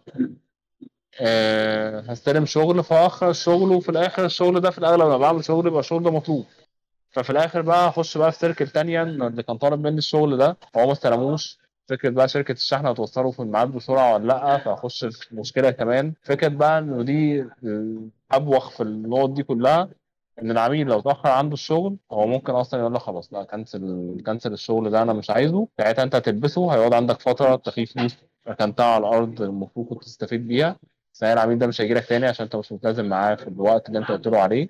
ثالثا، وده الأهم، هو دور حد تاني عنده نفس الشغل لو الشغل ده متوفر. تمام، خلونا بقى كده في الاخر نلخص الكلام اللي احنا قلناه، ونتكلم في ملخص سريع كده لمزايا وعيوب كل حاجه. عايز بس اضيف عيب. ضيف. انا كنت لسه مخلص شغل دلوقتي واحنا قاعدين بنتكلم، فعشان كده دي مش ميزه للفريلانسنج. على راي اسلام، انت ما عندكش رفاهيه الانهيار بالظبط. فمش ميزه، يعني الفريلانسنج انت ما عندكش حد بيقولك تعمل كذا وكذا وكذا، بس انت لازم تكون الحد اللي بيقولك تعمل كذا وكذا وكذا، فبس. طيب خلينا بقى نلخص ميزه وعيب كل حاجه، الفريلانس والبروجكت والشغل الثابت بالنسبه لكم، يعني مش لازم حاجه يعني بالنسبه لكل واحد فيكم. كده السؤال خلص. عايز تكمل السؤال؟ عايز تضيف حاجه؟ ضيف. بص، انا مش هضيف، يعني انا لو حابب ان اتكلم على ده انا مش هضيفه في نقط، انا بس حابب احكي تجربتي مع الموضوع ده. شغال فيه بقالي حوالي 10 سنين. اول الموضوع بقى صعب قوي، صعبة زيادة عن اللزوم، وهتلاقي ممكن تكون انت صعب اصلا انت تبيع، بس الفكرة بقى مش صعب ان انت تبيع. هتكلم على البروجكت اللي انا فيه دلوقتي. انا اول ما ابتديت فيه انا اتنقم عليا حوالي 6000 جنيه، وجبت مخصوص حاجة كنت اشتغل بيها وطلعت بايظة. عرفت ارجعها بعد كده بس بعد عناء. قعدت حوالي 3 شهور انا شغلي خلاص كامل وكل حاجة، فوديته عند حد اجرت عنده سبيس عشان اعرضه فيها. وبعد كده اكتشفت ان هو ما جابليش حاجة في خلال 3 شهور دول 200 جنيه مع تيشيرت واحد، وما عملش حاجه تاني. لما رحت بقى اسحب الشغل عشان انا كده بخسر وبدفع ايجار ومش عارف ايه، فلقيت ان هو كان مبوظ الشغل باللي كان عنده وهو مش هيحاسب عليه. اتعرضت لخلافات كتيره مع ناس انا كنت شغال معاهم. انا دلوقتي عامه البروجكت بتاعي لوحدي، فالخلافات دي انت لازم تحلها، مع جانب ان انت لازم تشتغل. مش هينفع تحلها بس، انت لازم تشتغل عشان يكون عندك طاقه ان انت تشتغل. تجيبها منين دي مش مشكله اللي انت هتقدم له الطاقه دي، هو انت لازم تجيبها عشان تكمل، بس عشان تفضل واقف على رجلك ومكمل. بس البروجكت بوصف عليه حرفيا لمده حوالي سنه، ابتدى يجيب لي عائد ما يعتبرش عائد، يعني ابتدى يجيب لي مثلا 200 جنيه في الشهر بعد فتره، بعد حوالي سنه 200 جنيه في الشهر دول بيتصرفوا على قهوه، يعني مش مبلغ. بس اخر سنه بالظبط السنه دي يعني لا، لما اجتهدت شوية وضغطت على نفسي وخليت ان هو وقتي كله الشغل او الأولوية لشغلي بغض النظر عن اي حاجة تاني، لا طلعت قدام خطوة خطوتين 3 خلوني دلوقتي احسن بكتير من لو بنتكلم من سنة. لو بتكلم على البروجكت الاولاني اللي كان عندي، فانا مبقتش مفضل ومش حابب موضوع الشراكة، لان انا اختلفت مع الشراكة اللي كنت فيهم. لو حد شايف ان هو صعب ان هو يبتدي لوحده في الاول، فخلوا كل حاجة كده على نور، كل واحد عليه ايه مش عليه ايه، خلوا يا ريت ما بينكم عقد عشان الموضوع ده هيفرق كتير. انا مش بكسف من ده، ولغايه دلوقتي انا شايف ان دي حاجه انا فخور بيها، ان انا ابتديت من فكره ان انا حرفيا كنت بفرش قدام سايق الصاوي في يوم من الايام، ووصلت ان انا بقى عندي كيان او محل كان خاص بيا، براند اتعرف من ناس كتير قوي وكان في ناس كتير عارفاه. بقدم حاجه مختلفه مش موجوده عند حد. كنت بتبسط فشخ ان الاقي شغلي اصلا موجود في الشارع. بس مميزات بقى وعيوب. فمميزات بالنسبه لي انا بزع في ارضي، في الاخر الطرح اللي هيطلع في الارض ده بتاعي انا، مفيش حد ليه الحق ان هو يقول لي ان هو لا ده انا ده بتاعي، او لا انا ليا جزء فيه. دي حاجه. الحاجه الثانيه ان هو لما بلاقي حد بيقول ان المكان الفلاني ده انا اعرفه، فانا ببقى فخور بده وبحس كده بنشوه من جوايا. التحكم في الوقت موجود بس مش موجود بشكل كامل، في اوقات بتضغط فيها. بس في الاخر برضه ارجع اقول لك، لو حد شغال في اي شركه هيلاقي وقت ان هو لا الشغل محمل عليه، في الاخر الشغل ده بتاعي انا، و ان انا حمل على نفسي ليا انا مش لحد تاني. العيوب بقى ان هو الفتره الاولانيه بتبقى صعبه مش هتعرف تطلع منها، والفكره كلها ان انت لازم تكمل. محدش هيجي يطبطب عليك، لا كل اللي حواليك بيطحنوك حرفيا، بس انت لازم تكمل عشان تكملتك دي هي اللي هتوصلك لحته تانيه ممكن تكون طموح عندك. يعني كان طموحي قبل ما اخد المحل في البروجكت الاولاني ان انا كان نفسي يبقى عندي مدينه في وسط البلد، بس انا وصلت ان انا بقى عندي محل مساحته كبيره في وسط البلد. ما شاء الله. بس برضه هرجع اقول تاني، الشراكات حاجه مش لطيفه، فحاول تبتدي لوحدك حتى لو كنت صغير وكبرت مع الوقت. وعيد النظر في يعني في حياتك كل شويه، شوف انت وصلت لغايه فين وما وصلتش لغايه فين. فكره بقى ان انت فعلا هتلاقي ان انت هتهمت في وقت ومريح، لازم انت اللي تصحي نفسك عشان محدش هيصحيك. لازم تقول ان انا لازم اخد وقفه مع نفسي عشان اعرف ان انا اكمل. بص، عيوب انا مش عارف ايه العيوب بالظبط غير موضوع الشراكات وفكره ان انا مش متحكم في وقتي قوي، يعني يمكن عشان بحب اللي انا بعمله، يعني انا حابب اللي انا بعمله. بس هو كل شويه هتلاقي خازوق، مفيش حد عايزك فعلا تعمل حاجه. معرفش دي ظروف البلد ولا دي ظروف في العالم كلها، بس كل شويه هتلاقي حد جه واقف في وشك وبيقول لك اللي انت بتعمله ده ما تعملوش. بس مفيش حاجه ثانيه انا متهيألي ممكن اقولها يعني. الصراحة المايك معك. هو أنا نسيت السؤال، ممكن تعيده تاني؟ أنا لغيت كتير صح؟ لا بس يعني نسيت السؤال. هنلخص اللي احنا قلناه على مدار الحلقة دي في مميزات وعيوب الفريلانس من وجهة نظرك انت، او بالنسبة لك انت يعني في الفترة اللي انت اشتغلت. بص، يعني الفريلانس زي ما قلت لك هو مش حاجة ثابتة. انا ما اقدرش بالنسبة لي انا كمحمود مش هعرف اعتمد عليه انه يجيب لي مصدر دخل ثابت.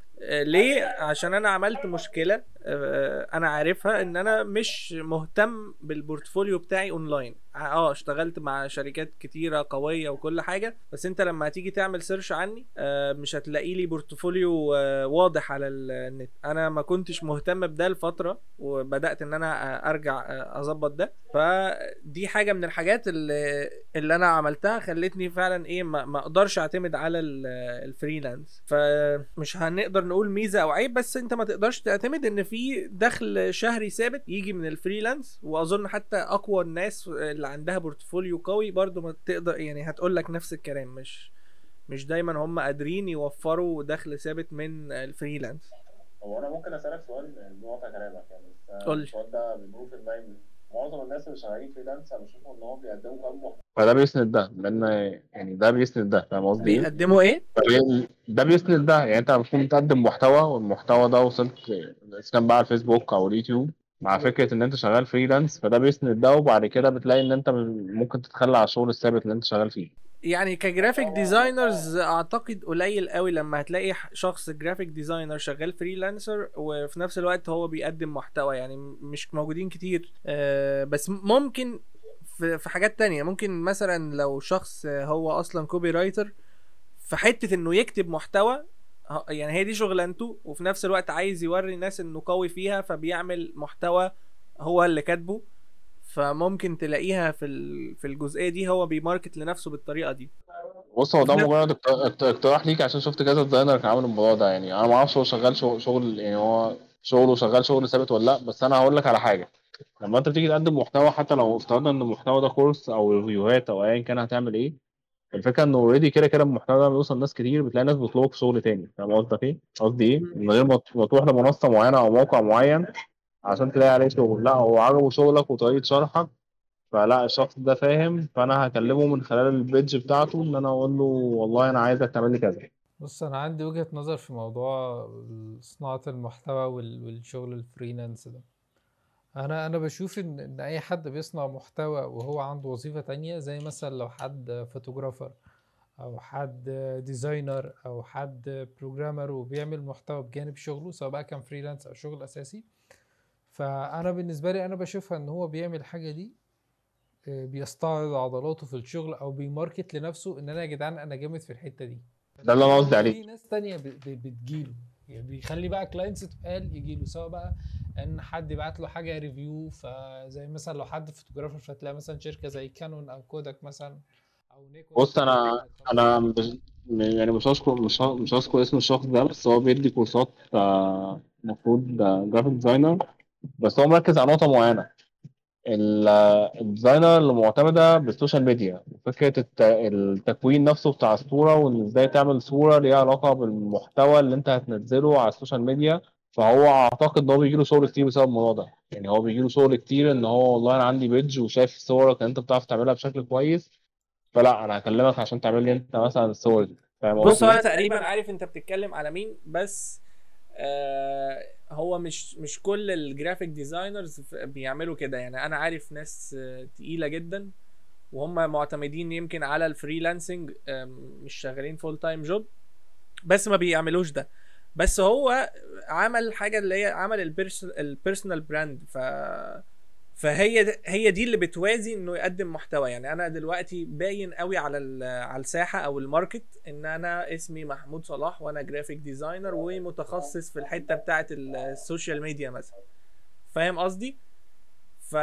فهو هنا شغال على البيرسونال براند، سواء بقى بان هو يعمل كونتنت او ان هو بينزل مثلا تكنيكس جديده او بينزل ديزاينز جديده او بينزل كونسبتس مثلا جديده، حاجه مش كوميرشال، بس هو كان عمال بيلعب كده وطلع كونسبت جديد فقام منزله واتكلم عنه. انا بقول لك هو بيقدم الموضوع ده في الكورس، بس انا دلوقتي لو انا اصلا مش في دماغي ان انا اعمل ده وشفت ده بقول له تعالى انت اعمله لي، فاهم قصدي ايه؟ فاهم.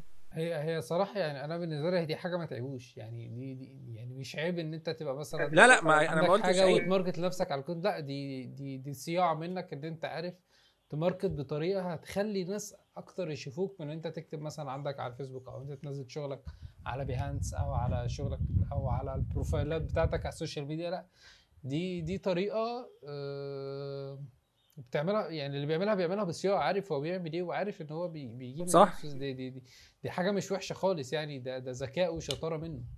ايوه انا ما قلتش انها وحشه، غير ان هي برضه بتدخل له دخل من اليوتيوب ومن الاعلانات اللي بتجيله، زي ما اسلام بيقول لو هو عمل كورس في الحاجه دي، فبيخلي الناس اللي ما عندهاش خبره في المجال دي كمان بتروح له، وبيبدا ان هو يجيله دخل من الكورسات اللي هو بيعملها. لا معلش هو بلس عن كده اصلا هو يعني هو بعد كده بيعمل كورسات وبيقول ان هي هتتباع، فاهم يعني؟ أيوة هو بيدخل لنفسه مصدر دخل تاني منها. فلا يعني اللي بيعمل كده انا بشوفه ان هو صايع يعني، مش حاجه وحشه، دي حاجه حلوه فشخ. بالظبط انا ما قلتش ان هي وحشه، انا بقول ان مش ده اكيد انا ما قلتش انه دي حاجه وحشه او تعيب الشخص، لا انا اقصد ان مش ده المنتشر ما بين الجرافيك ديزاينرز بس يعني. في فعلا جرافيك ديزاينرز بيعملوا كده ودي حاجه بتزود مصدر الدخل طبعا، بس اقصد ان مش ده المتعارف عليه ما بين الجرافيك ديزاينرز ان هم بيماركتوا لنفسهم بالطريقه دي. مش دايما. انا فاهم قصدك، انا فاهم قصدك، بس هي الفكره كلها ان هو مثلا قوي في الحته دي فهو بيماركت ليها، فانا اللي كان قصدي ان انت اكيد قوي في حته معينه فممكن تماركت ليها، فاهم قصدي؟ ماشي. وانا اللي قطعت كلامك لما كنت بتقول المميزات والعيوب، بس انا كنت والله عايز اقول لك الحاجه دي كاريك انت فاهم، بس مش شاطر. لا هو صلاح لو كمل في الكونتنت اللي كان بيعمله، لا صلاح مش جامد في الجرافيك ديزاين بس، وفي حاجات تانية مدفونه جوه بتطلع في يعني الحاجات اللي صلاح بيعملها اوفلاين او الحاجات اللي بيعملها عنده في البيت ما تجيش 1/10 بالحاجات اللي هو بيكتب عنها على السوشيال ميديا ان هو عملها. هو ده بقى اللي بيخليني اصلا مش عايز اقعد اتكلم عن حاجه معينه يعني. انا ممكن ده مأثر فعلا على حته الجرافيك ديزاين مع ان ده المين كارير بتاعي، بس انا بحب اعمل حاجات تانية جنب الجرافيك ديزاين. ف حته الوقت يعني خلاص انا عملت هنا شغل كويس، فبقوم رايح بقى موزع بقيه الوقت على حاجات تانية عايز اكتشفها او عايز اتعلمها او عايز اخترعها، فبياخد من حته ان انا اشتغل على البيرسونال براند بتاعي يعني. كل ده في الاخر هو انت محتاج وقت. ف يعني دي حاجه من الحاجات اللي بتخليني ما اقدرش اعمل ده، بس محتاج الحاجات دي تشوف النور، فاهم؟ ده اللي انا قصدي عليه برضه يعني ايا كان اللي انت بتعمله، بس محتاج ان هو يشوف النور عشان الناس تعرف انت بتعمل ده، فاهم قصدي ايه؟ وده اللي انا شغال عليه بقى الفتره دي يعني. القناه هترجع تشتغل تاني؟ انا ما قلتش كده لا هو اللي شغال عليه، بس هو مش شغال بقى ازاي بقى ما قالش يعني. لا ان شاء الله هتشتغل، عشان انا حاطط خطه لكده، انا مش عايز ان هي تقف اصلا يعني. اتمنى ان هي تبقى خطه تتنفس على ارض الواقع، مش زي هي خطه عشوائيه بس مش زي خطه المترو يعني. اسلام كان بيتكلم ان لو حد عايز يبدا في مشروع بلاش ان هو مثلا يقعد على مشاريع القهوه اللي هو خلاص مجرد ما القعده قامت وخلصت. لا احنا اسلام انا وصراحه قبل كده كنا بنفكر في مشروع، ونزلنا سألنا وعرفنا هنجيب الحاجة منين، وعملنا اللوجو بتاع البروجكت، وعملنا البيج بتاع، وعملنا تيزر عنه، وعملنا كل حاجة وما بدأناش، وكتبنا عنه. بس خد بالك احنا ما بدأناش عشان احنا كنا عايزين ما نبدأ. احنا لما عملنا سيرش ولقينا ان التكلفة فعلا هتكون اغلى فاحنا وقفنا عشان كده. احنا غلطنا، احنا كان المفروض نشوف الحوار ده كله قبل ما نبدا ان احنا نعمل بقى حاجات على السوشيال ميديا ولوجو وننزل وبتاع. احنا لو كنا بصينا لموضوع التكلفه مقارنه بسعر البيع في الاول، الوقت اللي احنا عملنا فيه الشغل اللي احنا عملناه ده كان ممكن نستغله في حاجه تاني. ده حقيقه، بس على الاقل احنا خدنا استفدنا حاجه، وخدنا يعني خدنا خلفيه عن حاجه ممكن ان هي ممكن في وقت نعملها بقى عندنا خلفيه عنها. بالظبط، احنا على الاقل ما بدأناش ودفعنا فلوس، فاهم؟ وبعد كده اكتشفنا ايه ده احنا التكلفه ازيد من الربح، فالدنيا باظت. على الاقل عرفنا ده قبل ما نبدا تنفيذ. هي التكلفه مش ازيد من الربح، احنا كنا عاملين حسابنا ان الموضوع هيبقى بهامش ربح معين. ما بلاش الموضوع يبقى مبهم كده، ما تشاركوا الناس معاكم يعني ايه المشروع اللي انتوا كنتوا بتعملوه. هو اتنفذ، فاحنا ممكن نتكلم عنه يعني دي حاجه من الحاجات اللي اتعملت. تقول اتكلم انت يا كريم. طيب عارف في كده اشكال بتتعمل بالنيون، اللي هو بيبقى مثلا لوح اكريليك او لوح خشب ومتحفر فيه اي شكل او اي رسمه انت عايزها، وبتحط فيها اضاءه ليد معينه كده، فبيبقى لما بتعلقها على الحيطه كانك راسم البنود. لا ما انا عارفها عارفها، كنت عايز اعملها من فتره، بس هي الفكره كلها وانتوا فكرتوا قبل ما حد ينزلها؟ لا هي دي اوريدي حاجه موجوده، احنا كنا عايزين نعمل حاجه مختلفه ولقينا ان الفكره المختلفه اللي احنا عايزين نعملها دي هيبقى صعب تنفيذها في الاول، فقلنا خلاص ناجلها شويه، نبدا عادي زي الناس ونحاول ان احنا يبقى سعرنا اقل عشان نبيع، وممكن بعدين نعمل الفكره اللي احنا عايزين نعملها. الفكره اللي احنا كنا عايزين نعملها ان انت تكستمايز الشكل اللي انت عايزه على الحيطه، تشتري اجزاء مفككه كده لوحدها وانت تجمعها مع نفسك بطريقه سهله جدا، بحيث ان انت تعمل الشكل اللي انت عايزه. ما بقاش انا طابع لك شكل جاهز هتعلقه، لا انت هتبقى بتكستمايز الشكل زي ما انت عايز. كنا عاملين الموضوع تكنيكلي ازاي، ان ازاي الشيبس المختلفه دي هتاتاتش مع بعض وتكونكت مع بعض، يعني الكهرباء ازاي تعدي من هنا لهنا ايا كان الاتجاه اللي انت هتركب فيه الرسمه، فاهم قصدي؟ بدل ما تقعد بقى تمشي سلوك على الحيطه والكلام ده، كنا عاملين كل ده بشكل تكنيكلي هيتنفذ ازاي يعني. ايوه ليه بقى ما ابتديتش زي الناس، وبعد كده اول ما يعني ابتديت زي الناس اول ما تنفذ الفكره دي. ده صح، احنا عملنا كده المنتج الواحد او القطعه الواحده اللي هتتعمل، لان التكلفه هتبقى عاليه يا باشا. ما هو بص، هو السوق واسع فيه اللي هيشتريها، بس الفكره كلها ده اللي احنا كنا بنتكلم فيه من شويه، ازاي تماركت للحاجه بتاعتك وان انت من الاخر تعمل لها ماركت. انا هقول لك على حاجه، هو صلاح جرب يعمل ده في حاجه خاصه بيه هو، وشاف كميه الاسلاك اللي هو عملها كاره نفسه، قال لك بس اقفل على كده مش عاملين حاجه تاني. يعني انا عملتها ودي كانت لمشروع شخصي، يعني فعلا الموضوع كان مرهق بطريقه يعني غير بقى تكلفته، بس هو مرهق جدا. فكان فعلا الحاجه الواحده اللي كنا هنبيعها كانت محتاجه تبقى غاليه. ايوه بس هي الفكره كلها ان انت مفيش اولا حد بيوصل للحاجه اللي هو عايز يعملها من اول مره. يعني ده انت كنت لسه بتتكلم في موضوع الديزاين ده، هتاخد منك تجارب شويه لغايه ما تعرف تعملها. فكره السعر ده صدقني مش ازمه قوي، لان كل حاجه هتلاقي، خصوصا ان هي حاجه مش موجوده، لا هتلاقي ناس بتقدرها وبتشتريها. صح، بس كان في منافسين فاهم، اللي هم اوريدي احنا كنا نبدا بقى نعمل حاجات زي المنافسين، فالمنافسين دول اوريدي موجودين واوريدي قادرين ان هم يعني يوفروا الماتيريال بالنسبه لهم بشكل ارخص، فاحنا لو جينا نعمل زيهم لا مش هنعرف نبيع بشكل ارخص، فاهم قصدي؟ فاهم، بس كنت ممكن تلاقي بقى زيهم.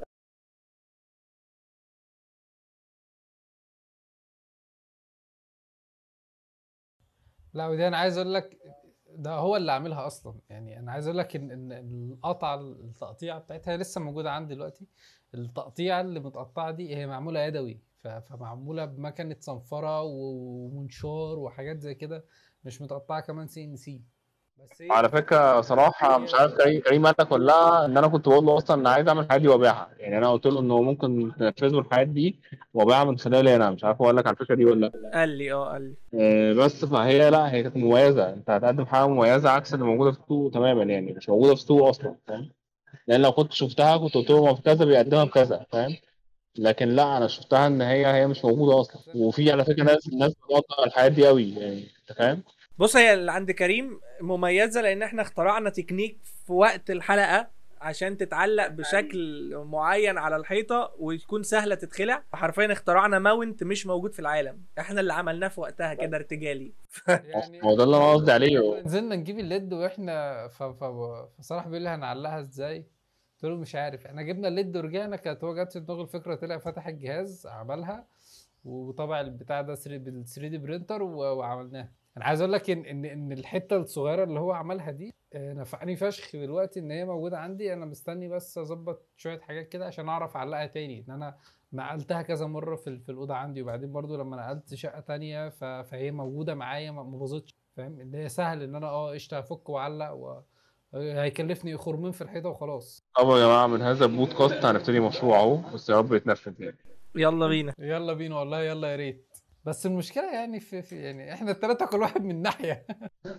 قشطه. يعني بص هي مراحل، يعني هي تعدي على مراحل وبعد كده الفكره بس ان تظهر فعلا النور. انا لما شفتها انا مش عارف ممكن نحط الموضوع ده مثلا في كومنت او نحطه ازاي عشان الناس تشوفها. بس هي الفكره كلها ان هي لا هي كانت عجباني وانا مش شفتهاش عند حد قبل كده. يعني ممكن احط الفيديو بتاع الحلقه اللي احنا عملناها. اذا كان باتمان او انمي او حاجات زي كده، فلا في ناس دلوقتي مهتمه جدا بالحاجات دي، وهي ممكن لمجرد حبه وصف الشخصيه دي ان هو يشتري حاجه بمبلغ كبير طالما هي مكلفه، فاهم؟ وطالما هي مميزه، يعني هي حاجه تانية، حاجه مميزه كده كده بتفرض نفسها على الناس. انا بالنسبه لي ما عنديش مشكله، انتوا ظبطوا وقتكم وشوفوا، نقعد قاعده كده نظبط الدنيا، وانا ما عنديش مشكله نبدا لو انتوا هيبقى وقتكم متاح. يعني لا عادي يا باشا، نظبطها مع بعض ونقعد. يلا بينا يلا بينا يلا بينا. طيب نرجع للموضوع تاني، المميزات والعيوب عشان انا عندي خالص. طيب انت كان عندك حاجه تانية تقولها يا صلاح؟ لا يعني هو ده العيب او يعني مش عيب قوي، يعني في حد ممكن يقدر يتغلب على الموضوع ده، بقى يكون عنده مثلا اكتر من مصدر، مثلا ان هو يكون بيبيع مثلا assets اونلاين مثلا على شاتر ستوك او مثلا فري بيك والحاجات دي. فممكن ده يجي مع يعني ده مثلا مره يغطي في شهر وده مره يغطي في شهر. يعني مثلا انا الفريلانسنج هنا الشهر ده جاب لي رقم كويس، بس الشهر اللي جاي ما جابش، فالاسيتس اللي بتتباع بقت بتجيب. فممكن ان انا لما اكتر البلاتفورمز اللي انا بشتغل عليها او ببيع عليها، هي دي بقى اللي تعمل لي مينتين للكاش فلو، ان الكاش فلو يبقى شغال وبيخش كل شهر حتى لو انا فريلانسنج. يعني فممكن يكون ده الورك اراوند اللي اقدر من خلاله ابقى خلاص مش شايف ان في عيوب للفريلانسنج. يمكن اصلا بعد كده قدام ممكن استغنى على الفريلانسنج وابقى ببيع اسيتس وخلاص، انا كده هيبقى يعتبر عندي بيزنس خاص اصلا. طيب بالنسبه لي انا بقى ايه عيوب ومميزات ان انت تكون شغال في شركه بمواعيد ثابته وكده؟ هي المميزات بالنسبه لي ممكن تبقى عيوب بالنسبه لحد تاني. فكره المواعيد الثابته دي في ناس ممكن تشوفها ان هي عيب على اساس الروتين وكده، وهيبقى يوم هو بيتكرر. بس لا، انا بالنسبه لي شايف ان هي حاجه ميزه مهمه جدا، لان انا الفتره اللي انا كنت شغال فيها في بنظام الشيفتات ده، كان كل اللي في دماغي وكانت اكتر حاجه شاغله دماغي في الوقت ده، وخلتني خدت قرار ان انا مش هكمل في الكارير ده، ان انا فيما بعد لما هتجوز مثلا واخلف، انا مش هعرف اقعد مع عيالي او مش هعرف اقعد مع اولادي.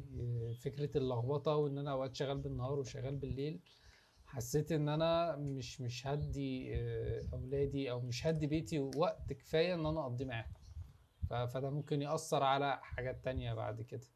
طبعا مميزات ان انت في دخل ثابت جايلك، عكس الفريلانس او عكس البروجكت بتاعك، فانت على الاقل مينيمم الدخل ده هيبقى بيكفي التزاماتك، لان هو لو ما بيكفيش التزاماتك الاساسيه كفواتيرك كاكلك كايجارك الحاجات دي كلها، فاعتقد ان انت هتبقى محتاج ان انت تدور على شغل تاني، لان هيبقى ساعتها في مشكله في الشغل ده. بصوا عشان كده كنت بقول لك من شويه، فكره لو حد بيسمعنا سنه مثلا من 20 ل 25 سنه ولسه ما فيش بيت، مش ملتزم بحاجه، فده انسب وقت ان هو يبتدي فيه، لانه لو ابتداش دلوقتي هيبتدي امتى؟ بس لو ابتداش دلوقتي في بروجكت يقدر، يعني بص عشان ما بقاش كداب، كان في البروجكت الاولاني او البروجكت التاني في بدايته هو حرفيا هو ما كانش مكفيني انا شخصيا في مصاريفي الشخصيه. بس الفكرة كلها ان انا عشان مش ملتزم ببيت او مفيش حد في رقبتي في بلدي يعني، فكان سهل ان انا اصلا على نفسي وان انا اوفر شوية عشان خاطر ان انا عايز اعمل ده، فاهم قصدي ايه؟ بس وحاجة تانية عايز اضيفها، بس عشان لو حد برضه بيسمع وخايف، الخوف هيعطلك كتير، ده رقم واحد. ده رقم اتنين، اختلافي في الحتة دي مع صلاح شوية، مفيش حاجة في الدنيا مضمونة، ده شغل ثابت مضمون ولا بروجكت مضمون في الاخر اللي ربنا عايزه. دي مهمه قوي، فكره ان انت ايمانك بربنا، ان ربنا عايزه هيكون طبعا، وان المكان اللي ربنا واجده لك فهو كده كده هيجي، يعني هو اللي ربنا كاتبه لك طبعا، انت بتعمل اللي عليك فهو كده كده هيجي، وربنا يعني ما بتعبش بالظبط، ربنا ما بيضيعش اصلا اجر حد، يعني هو تعب وشيء ما بيضيعوش على الفاضي. بس فكرة الخوف ان انا هعرف اعمل ده ولا مش هعرف اعمل ده، فدي هتعطلك، ده رقم واحد.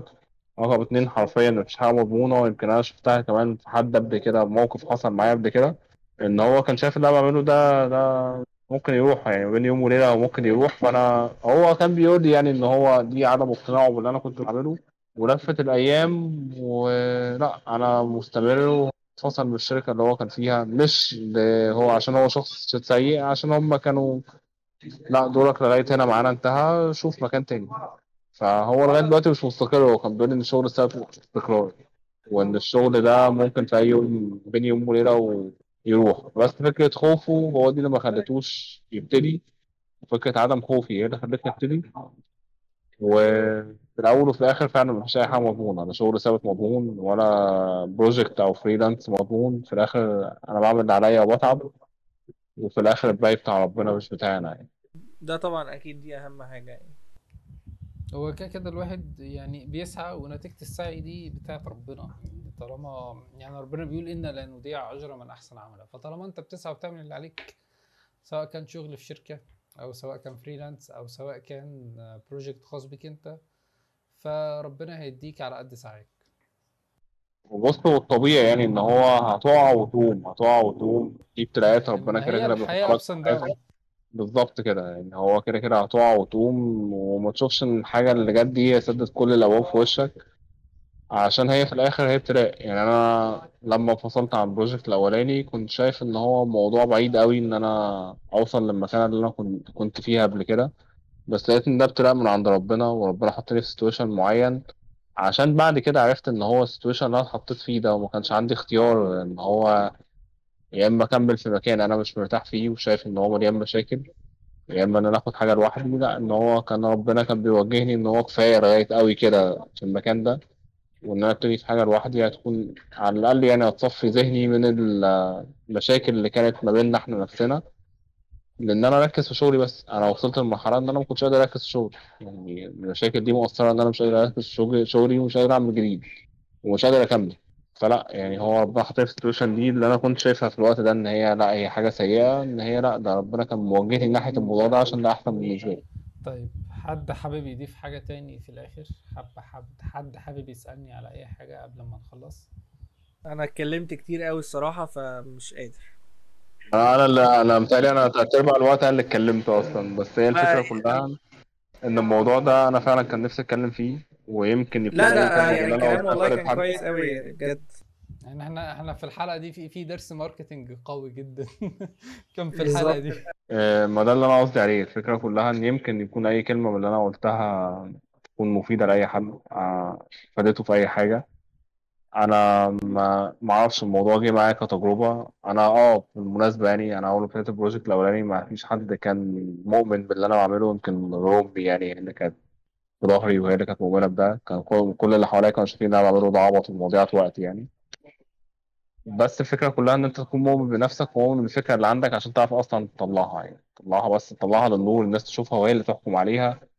مش شرط تكون دايره دايما اللي حواليك هي اللي سنداك او مقتنع باللي انت بتعمله، بس واطلق لخيالك العنان. طول ما انت شايف ان انت قادر تعمل جديد فكمل، وادرس الموضوع كويس. لو انت ملتزم بحاجه معينه، مش شايف ان في حد بالنسبه لموضوع الشغل على الشغل الثابت، ان انت لو انت بص على نفسك انت فين بعد 5 سنين. لو لقيت نفسك في نفس البوزيشن، متهيأليش ان ده انسب حاجه ان انت تفضل مكمل فيه، لان ايضا هو مرتبك بس الضغوط بتزيد عليك. وبقى من خلال البودكاست ده حابب ان انا اقدم المكان بتاعي، لو حد حابب ان هو يشوفه او ان هو يقول رايه فيه.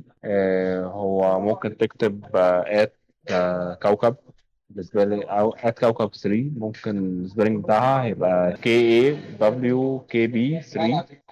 ده اللي تكتب قبلها هيطلع لك ايا كان بقى على فيسبوك او انستجرام او تيك توك. انا موجود على ال3، وحابب اعرف راي الناس في الشغل اللي انا بقدمه، وحابب اعرف لو في حد عنده اقتراحات شايف ان الموضوع يكون افضل لو اهتميت بحاجات معينه. وحابب اعرف راي الناس اكتر في الشغل ده، هو كان متخيل انه موجود عند حد ولا لا يعني. لو في حد ما شافش الشغل ده قبل كده، انا عايز بس اعرف هو كان بيدور على حاجه زي كده ومش لاقيها ولا لا. بس لغايه كده ما عنديش حاجه تانية.